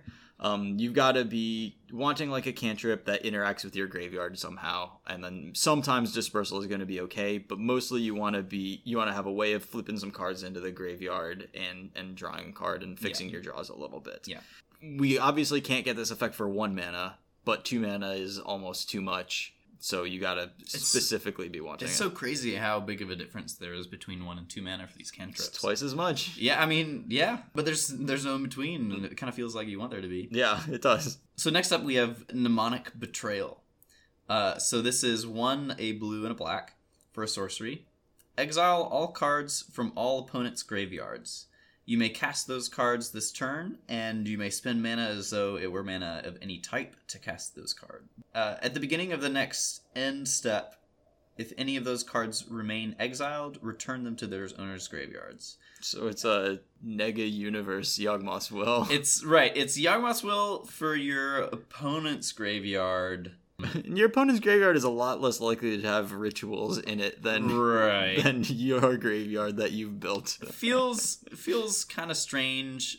I would be pretty hard pressed to put this in any of my decks, kind of no matter the archetype. I think that the best case scenario is that you're playing some sort of like mid-rangey late game blue black X deck maybe. And then you just like want to set up a late game turn where you can like cast this and then cast two of your opponent's bombs or something like that. Mm-hmm. But that just is so late game and doesn't feel that great. Yeah, it's kind of cute that you could use it as like a sideboard card against Storm, and you just sort of like kill them with their graveyard. Yeah, yeah, yeah, sure. But their graveyard usually doesn't have enough rituals in it unless you're already dead. Yeah. Like the the rituals stay in the hand until it's time until it's go time. So it's really hard to use this. And if you want a three mana hate card against Storm that's one a blue and a black, Well, then You you, might be in the market right. for our next card. you kind of don't need to look much further than uh, Unmoored Ego. So this is a sorcery. It says this one has a lot of implications. So it Yeah. says choose a card name. Search target opponent's graveyard, hand, and library for up to four cards with that name and exile them. That player shuffles their library, then draws a card for each card exiled from their hand this way. I'm looking for non-land, and I'm just not seeing it. It doesn't say non land. It doesn't even say non basic land. yeah. So big things that this card hits are uh, Urza's Tower, Yep. Valakut the Molten Pinnacle, Pretty good. Krark-Clan Ironworks. Pretty good. You know what are what are some other options? You know, I mean, grape shot game one.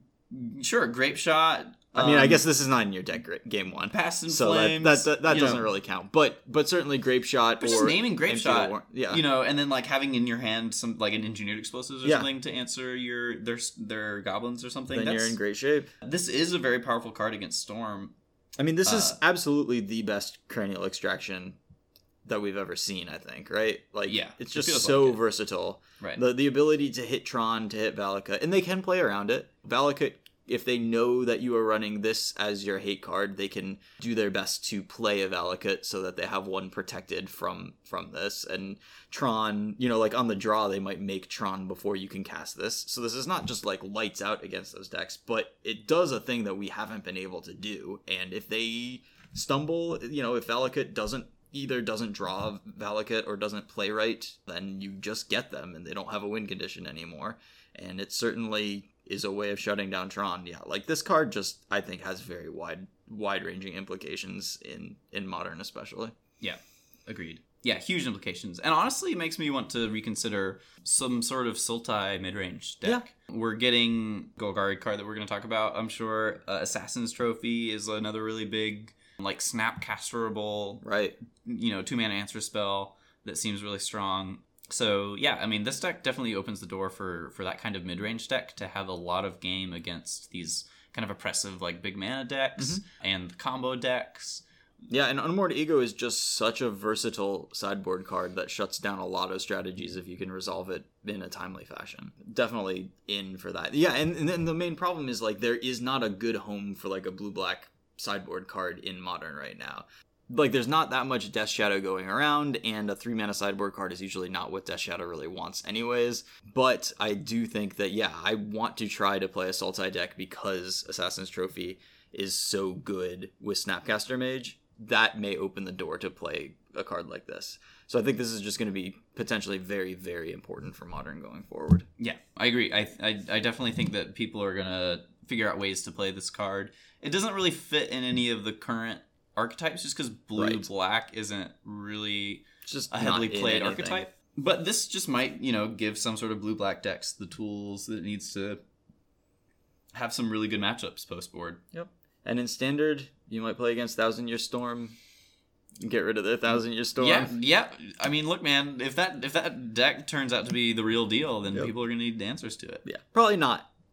Yeah, I mean, probably like a, a potential sideboard card in standard for decks like that. Yeah, but, yeah, yeah. But I'm not like trying to put this into decks or anything. for sure.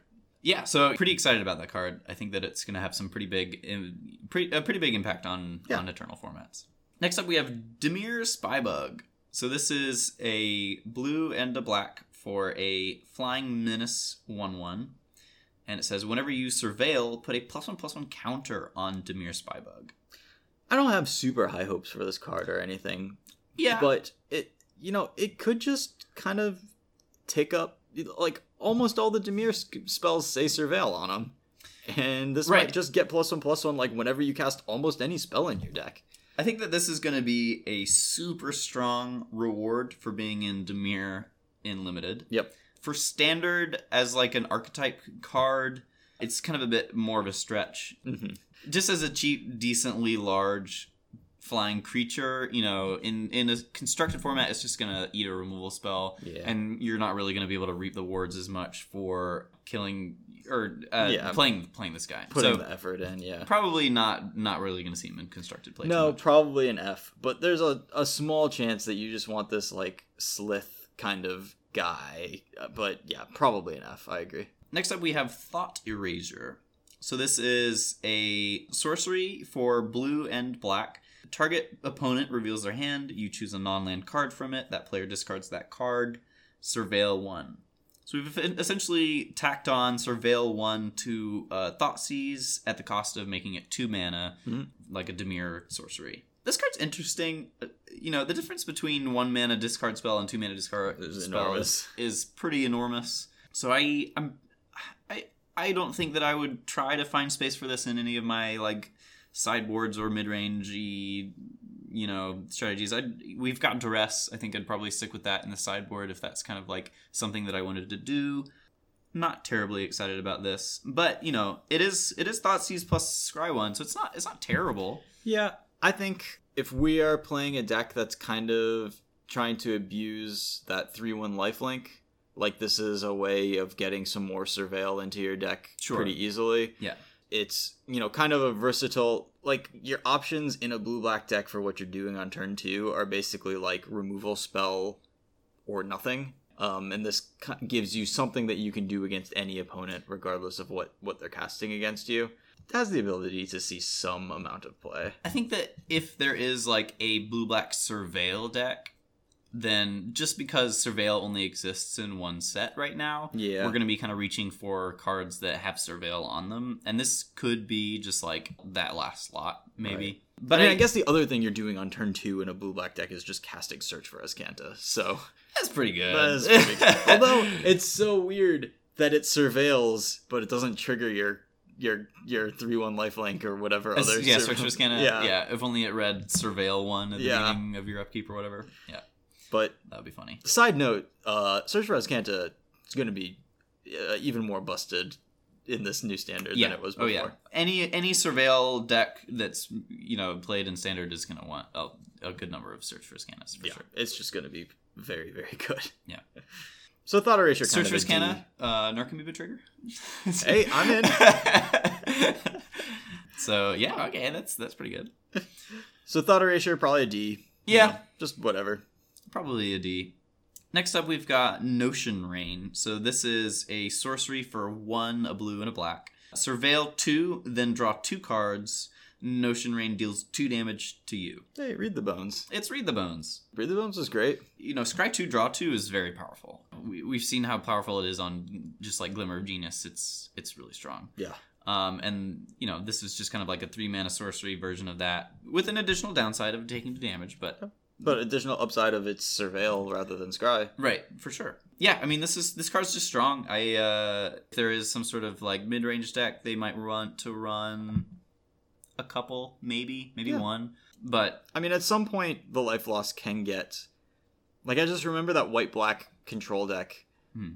that ran four Read the Bones and a total of like 17 cards that made you lose life. Because it had like Anguished Unmaking Yeah. And Westvale Abbey and Caves of Koilos. And just like you were trying to keep up, but every card cost you a point of life or two. And it was just impossible to play. right, right, right. Um, I don't think we have quite that many drains on your life total in this format. But yeah, like Notion Rain definitely punishes you when you're you're getting attacked.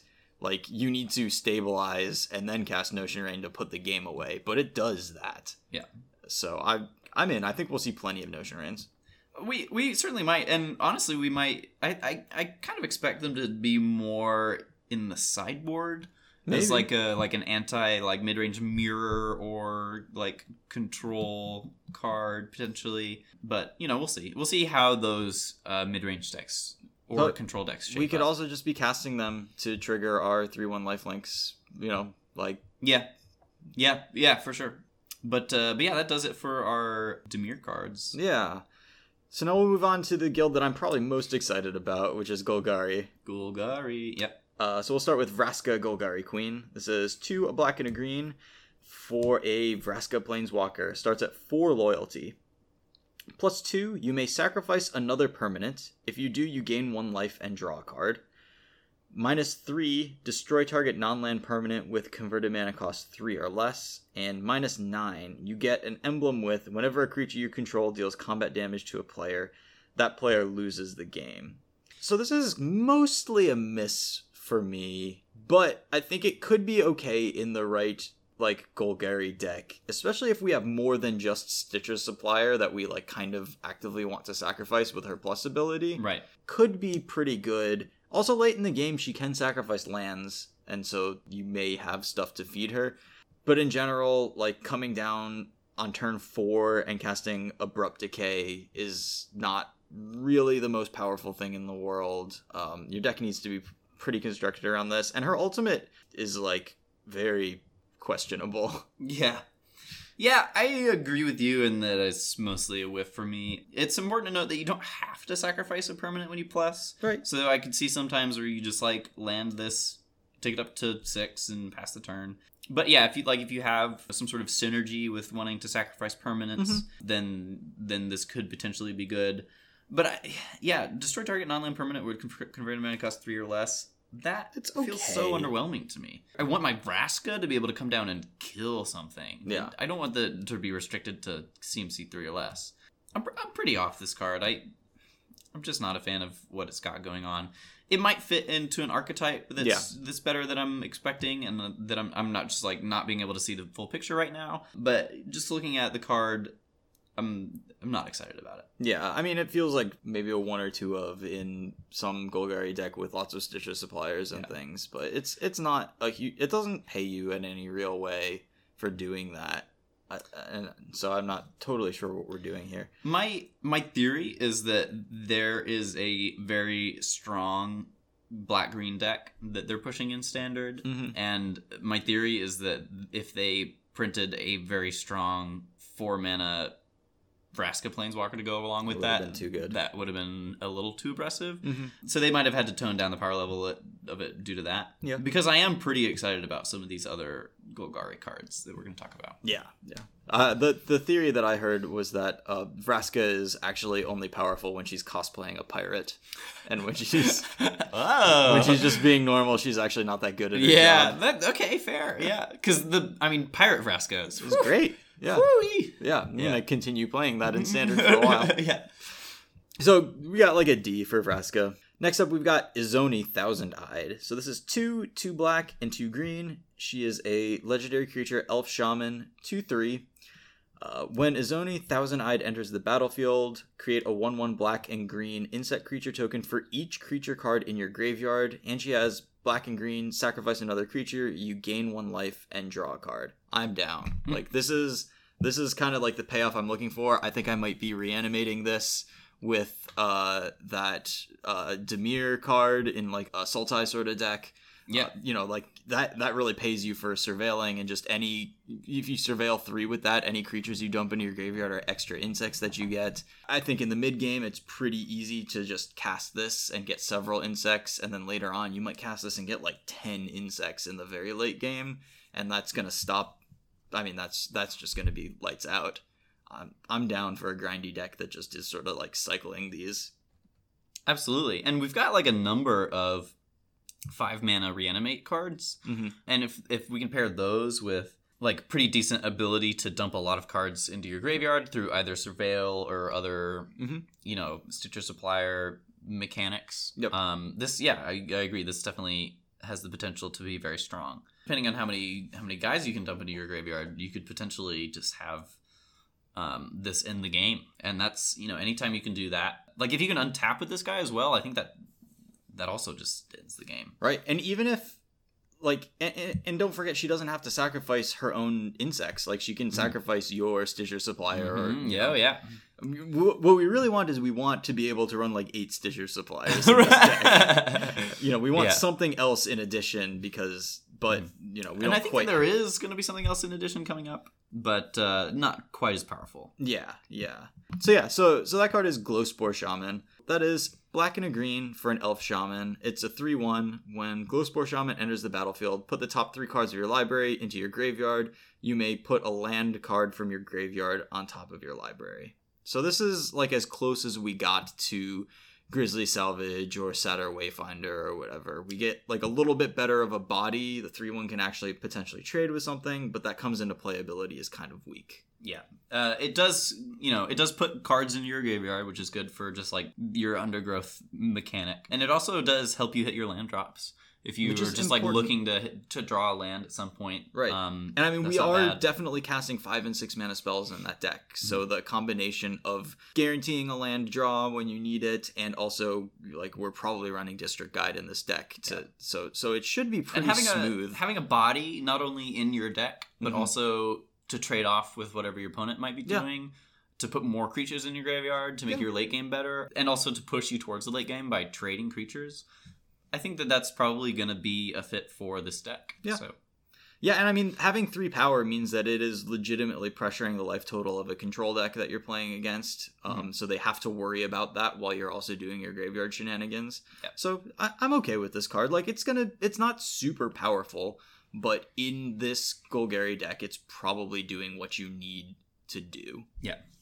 So, like a, a a D or a C or something, but it's fine. Next, we've got Find and Finality. So this is a split card. The Find side is two Golgari mana. For a sorcery, return up to two target creature cards from your graveyard to your hand. Finality is four, a black and a green. For a sorcery, you may put two plus one plus one counters on a creature you control. Then all creatures get minus four, minus four until end of turn. So I, I do like this like combination of abilities, but in general, you know, like a double raised dead is not really a constructed sort of thing. This is one of the cheaper versions that we've ever had, which is nice. Um, and you know, we are filling up our graveyard, so maybe this is a, a powerful thing. But this feels like a card that goes into a grindy Golgari deck is like a one or a two of. Yeah. And it is nice to have access to like that wrath effect, but like neither we're not guaranteed a game state where like one of these is gonna be good. It could easily be just a very awkward draw. yeah i do like it as like a two of in, in that grindy gari deck i think it's just like flexible enough where it's never going to be quite dead Yeah. But this one is is definitely more of a card that's just kind of only good in the late game. It has the ability to stabilize you with the finality part, which is pretty strong. But also, it's not like the cheaper half of this is like better early. You're you're never really gonna cast that on turn two, Yeah. uh, unless you hit some like miraculous Stitcher's Supplier hit or something. But you know, that's not really what we're looking to do, right? Finality is very, very good if you have a three toughness creature in play when you cast it. Yeah, Keeping a guy and then when you untap it's even bigger than it started out. That's good. That's that that is really strong. so you know, I, I do think that this card is strong, but it's not, it, you know, Yeah. it's not like a runaway. No, probably a D, but it is nice to give Golgari the Golgari grindy deck that access to a sweeper without them having to spend the whole card slot. They only spend half a card slot Yeah, on the yeah, sweeper. yeah. That's really nice. Right. And it's not like dead against control, for example. Yep. Yep. Which is quite important. it's quite good against control actually. If you can resolve oh, yeah. it then yeah. Just draw two big threats or whatever. Yeah. Maybe you're getting your hatchery spider, you know, and then cast that against Oh yeah, there you go. Yeah, you know. your other good anti-control card. I mean, that could be a that could be a legitimate sideboard strategy. Is bring in a couple of hatchery spiders against control, go long, like try to cast them as many times as you can in a control in, against the control matchup. Like that's that's something that could be, you know. Yeah, I could see it. Potentially uh, hit your Azona, Izoni. Yeah, exactly. Like you just need to be at you know six creature cards in your graveyard, then you cast it and you get your six insects, and then if you untap, you can draw as many cards as you want. Yeah, deal. It seems great. Right. I'm in. So next we've got Golgari Findbroker. This is black black green green for a 3-4 elf shaman. When Golgari Findbroker enters the battlefield, return target permanent card from your graveyard to your hand. So that ability is a lot worse than the Eternal Witness ability. right. you can't get your collected company or whatever back to your hand. But I think it's actually quite good. You're getting a, a real body, and one thing that I think we might be doing a lot is returning sagas to our hands with this guy. Oh, Um, yeah. Like returning Eldest Reborn is very good. It seems big game for sure. And you can even return like if you have this in your graveyard when your Eldest Burn- Reborn goes off, you just get your Eldest Reborn back to your hand. That's you the combo. Yeah. We don't need we don't need Nissa anymore. We just have this guy. Yeah, exactly. Yeah. But like it's not like this card is overwhelmingly pow- powerful and Mm-hmm. it needs to you need to have a permanent in your graveyard. So, you know, these cards all require you to be milling yourself and stuff. But it's the three four is like sized fine at four mana for for standard. It feels like Yeah. play this guy, pick up the you know your bomb that you milled with your other mill cards. You know, Trade use them to off. yeah trade them off or something. Gets you to your five mana because you, you you could even just pick up a land Right. if you need it. Right. You know, it seems flexible Which enough. we, we might because we are going to be spending a lot of mana on stuff in this deck. Right. Yeah, for sure. So if the you know if the if the mana requirements aren't uh, restrictive enough, I could see people wanting this in their like mid range deck potentially. I do think Eldest Reborn is going to be a really good card in this format. And in Mhm. this in this like Golgari deck, I think it does a lot of the stuff that you want to do. Um, once you have some cards in your graveyard, it gives you the ability to grab whatever you want and put it into play. Um, it's providing you with some removal and card advantage, and I, I think you can kind of build an engine out of it. yeah. so yeah, I mean, this is probably it's a little bit speculative. If it never sees any play, that like kind of makes sense. Yeah. Yeah. but it could be pretty good in that Golgari deck. Right. It, that's going to take a lot of testing to figure out, like Yeah. whether or not this is an effect that you want. I mean, we just have so many of these grindy cards in black and red that just want creatures in the graveyard and are doing fancy things. Black and green. Yeah. Or black and green, yeah, yeah, and and uh, it's definitely going to be tough to find exactly the right combination, but Yeah. we we can do it. Next, we've got the uncommon split card. This is status and statue. Uh, so status is one Golgari hybrid mana for an instant. Target creature gets plus one plus one and gains death touch until end of turn. And statue is two, a black and a green for an instant. Destroy target artifact, creature, or enchantment. So finally, this is a Golgari card that doesn't really feel like it belongs in that graveyard. based This is just deck. a good card, I Yeah. think. Yeah, like if you only play this just for statue, uh, just for a four mana destroy a target artifact, creature, or enchantment, which is just a really strong, flexible card. It's an instant. Uh, it is four mana, which is like a you know it's a good investment, but because it's so flexible, it feels it feels Yeah. worth to me. You're just kind of adjusting. Like, if Vraska's Contempt is the card that you want, then you're probably not playing Statue. Mhm. If, if it's not, if you're not as worried about killing Planeswalkers and there are relevant art, artifacts and enchantments, It's going to be pretty metagame dependent, Yeah. depending on which one you want. It feels like, yeah.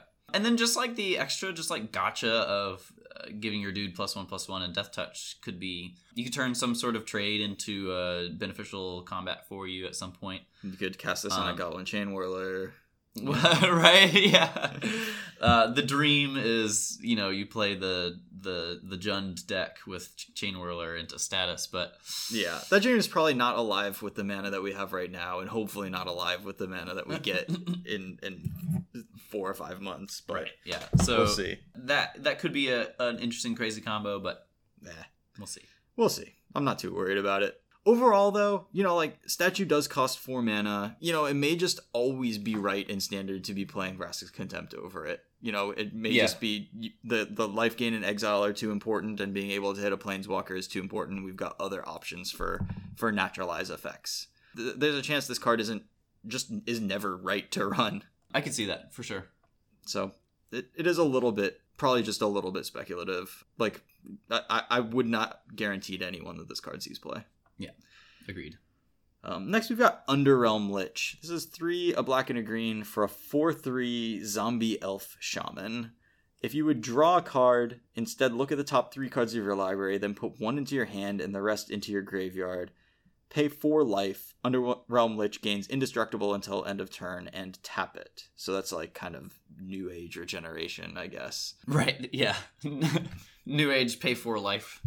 Um, this card is another card that to me looks really strong against uh, control decks. Mm. Um, as long as the control decks aren't easily exiling our things, we can just land this guy, make all of our draw steps very powerful, mill a lot of cards that we want to, and then just like have this four three that's hard to get rid of because their removal spells aren't going to be that great.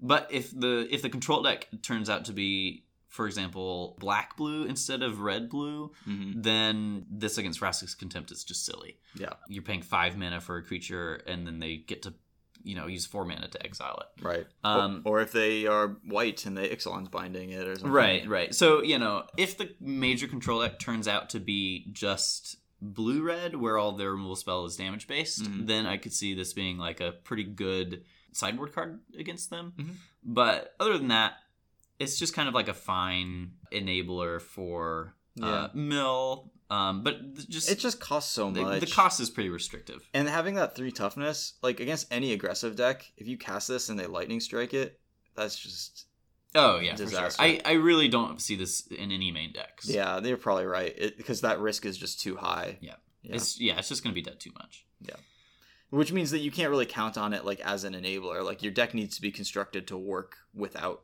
a card like this, which which makes sense. Like because this card costs five and doesn't get going until like turn six. Yeah, yeah, putting yeah. cards into your graveyard. Right. It's like a super late game card that I think could be resilient in some niche scenarios, but if those niche scenarios aren't fulfilled, then I I wouldn't put this in my deck. Yeah, this is yeah very speculative. This is very much a D. Next card is uh, completely on the other end of the spectrum. This is Assassin's Trophy. This is black and green for an instant. Destroy target permanent and opponent controls. Its controller may search their library for a basic land card, put it onto the battlefield, then shuffle their library. Uh, this card is going to be a four of in many decks in many formats. yes, I people people have talked a lot about this card. You know, we don't really need to spend too much more time on it, but it's got a lot of eternal implications. Yep. It might even create new archetypes in modern. Yeah, and I think one of the really powerful things you can do is now you can really stack this effect pretty hard. Yeah. Playing a large number, uh, like whatever combination of Assassin's Trophies, Fields of Ruin, and Path to Exiles all together in, in one deck. Like, the more times you say, hey, the drawback of my card is you get a basic land. At a certain point in the game, that drawback becomes non-existent Yep. anymore. So this card answers everything. It, it's kind of weird how easy it is to compare it to Abrupt Decay, but it's in general really bad at killing the stuff that Abrupt Decay can kill. yeah, because you just don't want to kill it that early in the game. Yeah, exactly. Like like you don't want Assassin's Trophy their Ether Vial. You, you do want Abrupt Decay their Ether right, Vial. right, right. Kind of weird comparisons there, but the card's just very very strong and going to affect the way the decks are built in a lot of formats. You know, we're going to see more basics in Legacy and, and in Modern, I'm sure. Really powerful. For sure. So that's just an A. Uh, Yeah. Assassin's Trophy is just an A in like every format, I believe. I, yeah, I feel confident. Next up, we've got Charnel Troll, one a black and a green for a 4 4 troll with trample. At the beginning of your upkeep, exile a creature card from your graveyard. If you do, put a plus one plus one counter on Charnel Troll, otherwise, sacrifice it. And it's also got black green and discard a creature card to put a plus one plus one counter on Charnel Troll. So it's a big boy for three mana. This card seems really strong to me. Yeah. I think that even if you even if you just like cast on turn three and don't have any creatures in your graveyard at the at the time, you can like respond to the trigger in your upkeep by discarding a creature card. It gets mm-hmm. a counter, and then the trigger resolves. You exile that creature card from your graveyard to get another counter on it, and then it's attacking as a six six trample on turn four. Yeah. You have to be pretty Whoa. certain of what your opponent's deck is to, to like commit to that line. Sure, yeah, But that is that's a lot of damage. I- Right. i- if your opponent is like a creature deck and their removal doesn't really line up that well, you know, if they're playing red removal and you just make this guy a six six, what are they gonna do? Right. Yeah, this card seems really powerful to me. Really powerful to me. Uh, I think it's going to be one of the better payoffs for the Stitcher's Supplier deck. Yeah, I maybe a weird- more aggressive version than the. yeah, than I feel weird calling it a Stitcher's Supplier deck, but because it just feels like that's that'll be a card that enables it. Mhm. But yeah, I, I definitely think that this is going to be one of the stronger payoffs for that. And it, it kind of your deck could even just be like more mid rangey and just like have four Charnel Trolls in it because this is a plan in a can. That's true. uh, you can just you can just land this guy, and then if you you know if you have things to do in your graveyard, then you can get rid of him, and just like on its own, it's going to be able to get in and put on a lot of pressure. That's true. It just Um, is very very big, and yeah. trample is great. Yeah, I, I like that card a lot for sure. Yeah, I, I think we can probably give it a C. I, I, I foresee this guy seeing plenty of play Yeah. in black green decks. And the beatdown plan of just like curving Glowspore Shaman into Charnel Troll Yeah, that's a lot, that's of, a power. lot of power. You know, all of a sudden we're we're like making this uh like grindy mid range deck just like a really you know aggressive beatdown deck. Yep, and and they they might spend their spells like removing these creatures that you've put into play, but you've gotten some value from like Now you have a lot of creatures in your graveyard, Yeah. and the rest of your Although I guess we've exiled some of them to the troll, maybe. But for each time we exile a creature to the troll, we're getting an attack with the troll. So yeah, right. you know, like we're th- that's kind of the exchange rate there, and that is bad.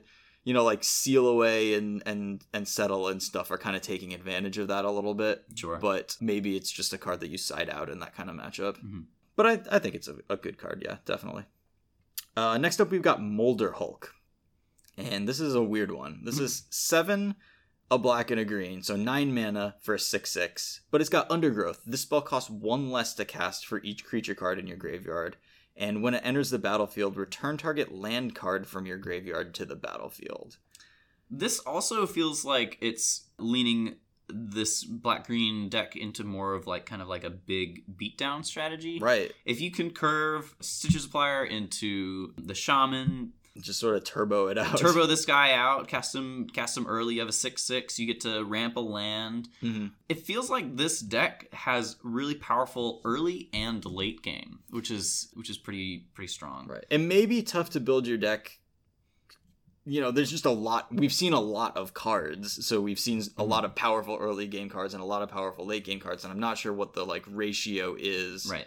That that's going to make this. The thing I like about it though is that a lot of these cards fit into both right, they can bridge shells. So you can you can you can have a the archetype where all of your early cards are like dumping things in your graveyard and putting power onto the board, it. hmm and then and then your late game cards are just like you know taking over the late game, and that to me sounds like a, a very powerful combination. Yeah. So I'm not I'm not sure that you have to like pick whether or not you're like a more of a beatdown deck or more of a mid range deck. You might just like naturally be both. Maybe maybe there are going to be some builds that skew one way and some builds that skew the other way. Mm-hmm. I think that I feel like that's how it was back when black green was a pretty big archetype before Marvel took over the oh, standard Oh, right, format. right, sure. Black green was like kind of like one of the bigger archetypes.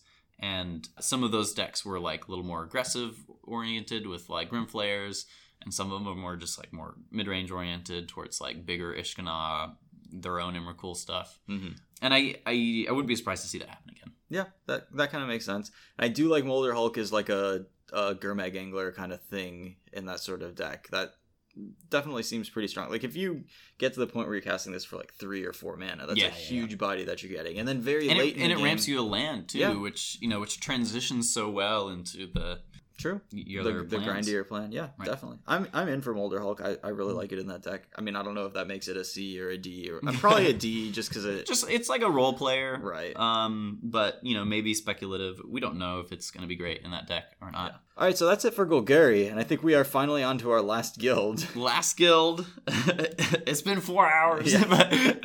um, so Ronda Selesnya, uh, starting off with Trostani Discordant, three a green and a white for a legendary one four Dryad.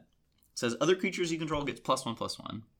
So it works well with going wide. When Trostani Discordant enters the battlefield, create two 1 1 white soldier creature tokens with lifelink. So immediately you're getting a 1 4 and two 2 2 lifelinkers. At the beginning of your end step, each player gains control of all creatures they own.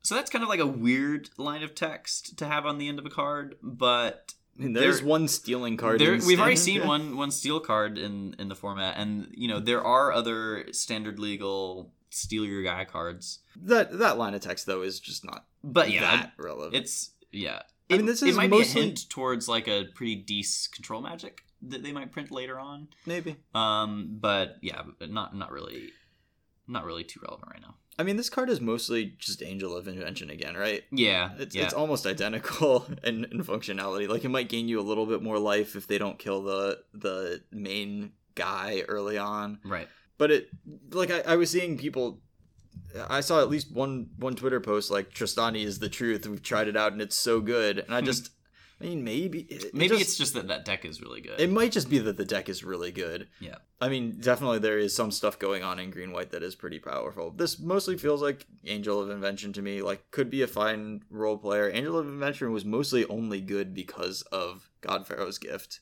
Mhm. Um, but you know, like the we may have just a real go wide deck, and this is fine in it. You know, those those lifelink soldier tokens can get you a lot of life. I mean, I think this is a fine card in the green white deck. Yeah.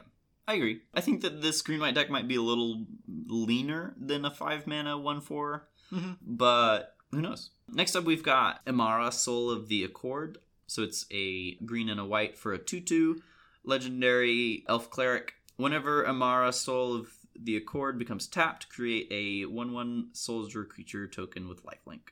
Yeah, this card's great. Yeah, so the, just perfect with you know any sort of uh, convoke shenanigans that you've got going on. Whenever you tap it, you get another guy that's gonna tap for more things. Hopefully later on. Mhm. Yeah, and she encourages you to find ways to put convoke cards into your deck because Yeah. ways of uh, of triggering her without putting her into combat are really good. But she also just combines really well with global pumps because she makes tokens that get pumped by them, and it's a lot easier for a three three to matter in combat. Yeah, yeah. and, and maybe survive a combat step. Yeah, I mean, I think she's just a a, a two drop that the deck is going to revolve around. So she's like a, a C or, mm-hmm. or better. Just like the Just deck a- doesn't really exist. Just a without her. really excellent enabler card for Yeah. this style of strategy. for sure. absolutely. Next up, we've got the the rare split card for Selesnya, Assure and Assemble. So Assure is two hybrid Selesnya. For an instant, put a plus one plus one counter on target creature. That creature gains indestructible until end of turn. Uh, symbol is four a green and a white. For an instant, create three two two green and white elf knight creature tokens with vigilance. So you know you can have three bodies in the late game, or you kind of have this combat trick give your guy indestructible in the early game. A combat trick that also counters a lot of removal spells. Yeah, the two mana on the front side It's for some reason feels like a lot to me. I'm Mhm. not super happy about this card. I feel like it's just a little costed on the on the shore side for me to be excited about it. Mhm. But it is just a card that like you know has utility at two mana and then also like gives you a decent number of bodies for four mana or for six mana rather. But I just feel like the the, the general power level of the Selesnya deck is going to be stronger than this card, Yeah, which which to me indicates that it's not really what you want. yeah. I mean, I think this to me kind of feels like it might even be a sideboard card against Yeah. decks that are trying to like wrath you or something because That makes If a lot you- of sense. if you only have a little bit of mana, then you can save a guy um, Right. and and improve it. Um, And, then, just like anything that at instant speed gives you threats is Yeah. strong against those control decks. You can Right. just like incept six mana, make three two twos, and your control opponent might be like, well, well, bummer. right. Well, and especially if that was their wrath turn and they Yeah. wrath you, and you're just like, all right, I will create another army and Six then you, power. Yeah, six power and across three guys. So if you have another Lord effect, then Mm-hmm. it, you attack for nine. That's a lot. So it might just be a great sideboard card for that sort of situation. Yeah, I can see that for sure. So next up we have Conclave Cavalier. This is the double green, double white creature. It's a centaur knight. It's a 4-4 vigilance. When Conclave Cavalier dies, create two 2-2 green and white elf knight creature tokens with vigilance. So it was two elf knights wearing a a, a centaur costume. all Yeah, no, yeah, for sure. I love the fluff of this. Is that like you can either picture it as like two little elves trying to get into a movie theater, or with like a big trench coat, or it's like the horse suit or whatever that, you, that you see people wearing. Or it's the actual flavor, which is that somebody murders the Conclave Cavalier, and so then the two knights come over and like, what happened? right? Yeah. I really wanted to see somebody make like two tokens, one of which is like The somebody somebody with the front half of that costume and somebody with the back half of that costume. Dude, you know who could make those tokens? Inkling Customs. We could make those tokens. Yeah, Do you want do you want front half or back half? oh no. I feel like this has to happen now. yeah, this is probably happening. Oh man. Dibs on the front half. Okay. I have to if you're if you're asking me if I yeah, get to it's pick, true. I gave you I gave you the option. What I really like about this card though is that because it has vigilance, it's significantly more likely to get its die trigger even against like a white control deck because it can't be sealed away. Um, it can get settled, but one of the main exile uh, removal effects in the format doesn't hit it. Uh, you know, it's a, a Yeah. big boy for four mana, a four four vigilance, but it does also cost four mana, and four mana is quite a bit. It is, yeah. I mean, it's it's costing four mana, but honestly, I think this card is pretty powerful. Yeah. a four four vigilance for four is strong on its own, and it dies into two two two vigilance elf knights. Right. So like if I if I'm casting a Steel Leaf champion and then my opponent plays a Conclave Cavalier, like I that trade is real bad for me. Yeah, for sure. I mean, you know, you, you never really want to trade with this card because No. it just replaces itself immediately. Yeah, it just rumbles in combat really well. Right. And if you have like some sort of anthem effect going on, Right. uh, you like actively don't want this thing to die. Right, because and it's but it's killing you because it's Because it's, right, 'cause it's big. It- it's a five five vigilance, so you can't even like race it. you can't ignore it, right? So yeah, Yeah. yeah. I, I mean, uh, it seems very much Mhm. like what this Selesnya deck is is into doing. yeah, for sure. I'm, I'm into this card. Yeah, so solid solid role player in that solid deck. Uh, another card I'm pretty into is uh, March of the Multitudes. X green and double white for an instant. Convoke. Create X one one white soldier creature tokens with lifelink. Okay, I think I'm probably less into this card than you are. But Uh, I I don't mind this card. Yeah. I I think that it just it's really bad against sweeper effects. Mhm. So and it, and it also might be a little win more in some scenarios. But the fact that it's an instant feels really strong to me. Yeah. And you know if you're if you've got like a bunch of dudes, then you can just use this to like double down and, and make an insurmountable board state. right. I, I think this card is strong. It's not insane, Mhm. but I think this card is strong. Yeah, I mean, definitely. Like, if you have some sort of anthem effect, then you know, applying that anthem to a bunch of one-one lifelinkers can be very, very good. Right. Yeah, it like to me, it just seems like one of those cards that it's just so bad in an opening hand Sure. that like what is my plan around this card like it, it just feels so easy for things to go wrong and i just can't do it for very much for x for a very large value of x you kind of have to have a board for that already for for this token generator to make a board for you Yeah. I, i'm not super excited about this card I think I'm more excited about it as like a, a one or a two of in Mm-hmm. that deck as like kind of like a late game thing. Um, I'm generally a pretty big fan of mana sinks. Games play out a lot of the time in ways that you don't expect them to. Uh, you might go long and just not have a bunch of dudes and like be flooded a little bit, and then draw one of these and be like, okay, now I'm in it, right? yep So you know, I, I don't mind it. Yeah, it's probably okay but i kind of would be not surprised if just it never made made a Sure. deck Yeah, I mean, you know, that that could be a very real scenario for sure. But I think that if I'm gonna be brewing this archetype, it's gonna start off in my deck as a one or a two of. okay Um, I mean, it definitely needs to be tried out, and Yeah, maybe yeah. it just feels real good a lot of the time. Right. Um, one of the kind of cool things though is that later in the game, like drawing two of them is amazing because you feed off of the first one with the second one. yeah, yeah, yeah. Yeah, I mean, if you get to a point where you just like have multiples in your hand, then you can be like, We're this doing one's it. for eight, this one's for five. Your turn, right? Well, or this one's for eight, untap. This one's for like fourteen or Oh, whatever. sure, sure, yeah, yeah. That's yeah, that's fair. It's an instant, Yeah. you know, so you can just do that. So our last Selesnya card is Knight of Autumn. So this card's been talked about a little bit. Yeah. It's one a green and a white for a two-one Dryad Knight. Uh, when Knight of Autumn enters the battlefield, choose one. Put two plus one plus one counters on Knight of Autumn, or uh, destroy target artifact or enchantment, or you gain four life. So pretty flexible card. Yeah. You can have a four three, or you can have a two one that destroys target artifact or enchantment, or you can have a two one that gains you four life. So it's like strictly better than Reclamation Sage in the like collected company sideboards because it just lets you consolidate the, your your sideboard slots. You don't need Yeah. to play a, a life gain card because now you have this. Right. And then when you draw it and you don't need life gain or a Rec Sage, it just is a, a decent body. Yeah, Yeah, if you're if you're deck that was in the market for Rec Sage but also play white, then this is just such an easy easy replacement. Yep. Um, it's just it has the potential to be a bigger creature or to gain you four life in some matchups, and that just means that yeah, exactly. Your your sideboard starts are consolidated because this can be an anti burn card or an anti artifact or enchantment card.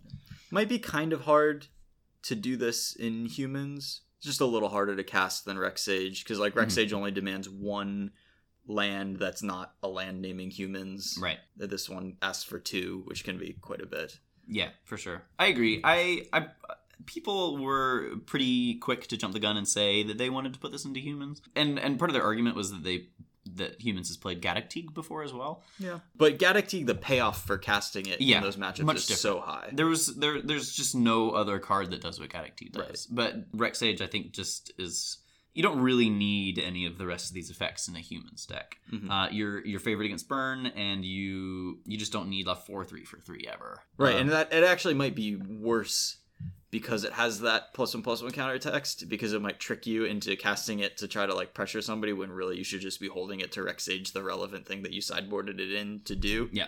Like if you cast this and then they're like, "Oops, drew my worship." That's that's so bad. yeah, no, for sure.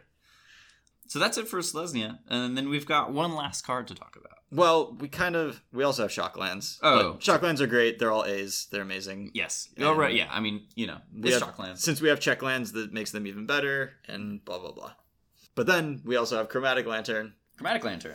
which is a three mana artifact. Lands you control have tap, add one mana of any color, and it also taps for one mana of any color. Mhm.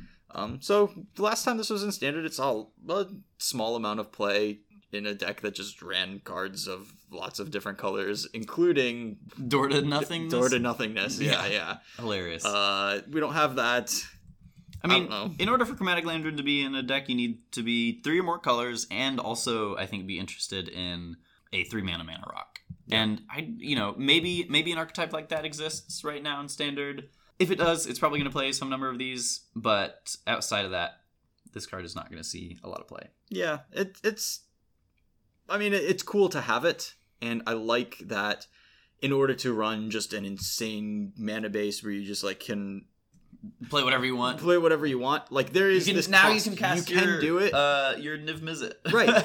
But you have to play this three mana artifact in order to do it, Yeah. which I think is a fair cost. You know, like there was a point in Magic where you could play Cryptic Command and Cruel Ultimatum and Baneslayer Angel in the and and uh, Volcanic Fallout all in the same deck. right. Yeah. Uh, based just on your lands, and that's not okay. Yeah. And paying this cost to be able to do something similar to that is totally fine.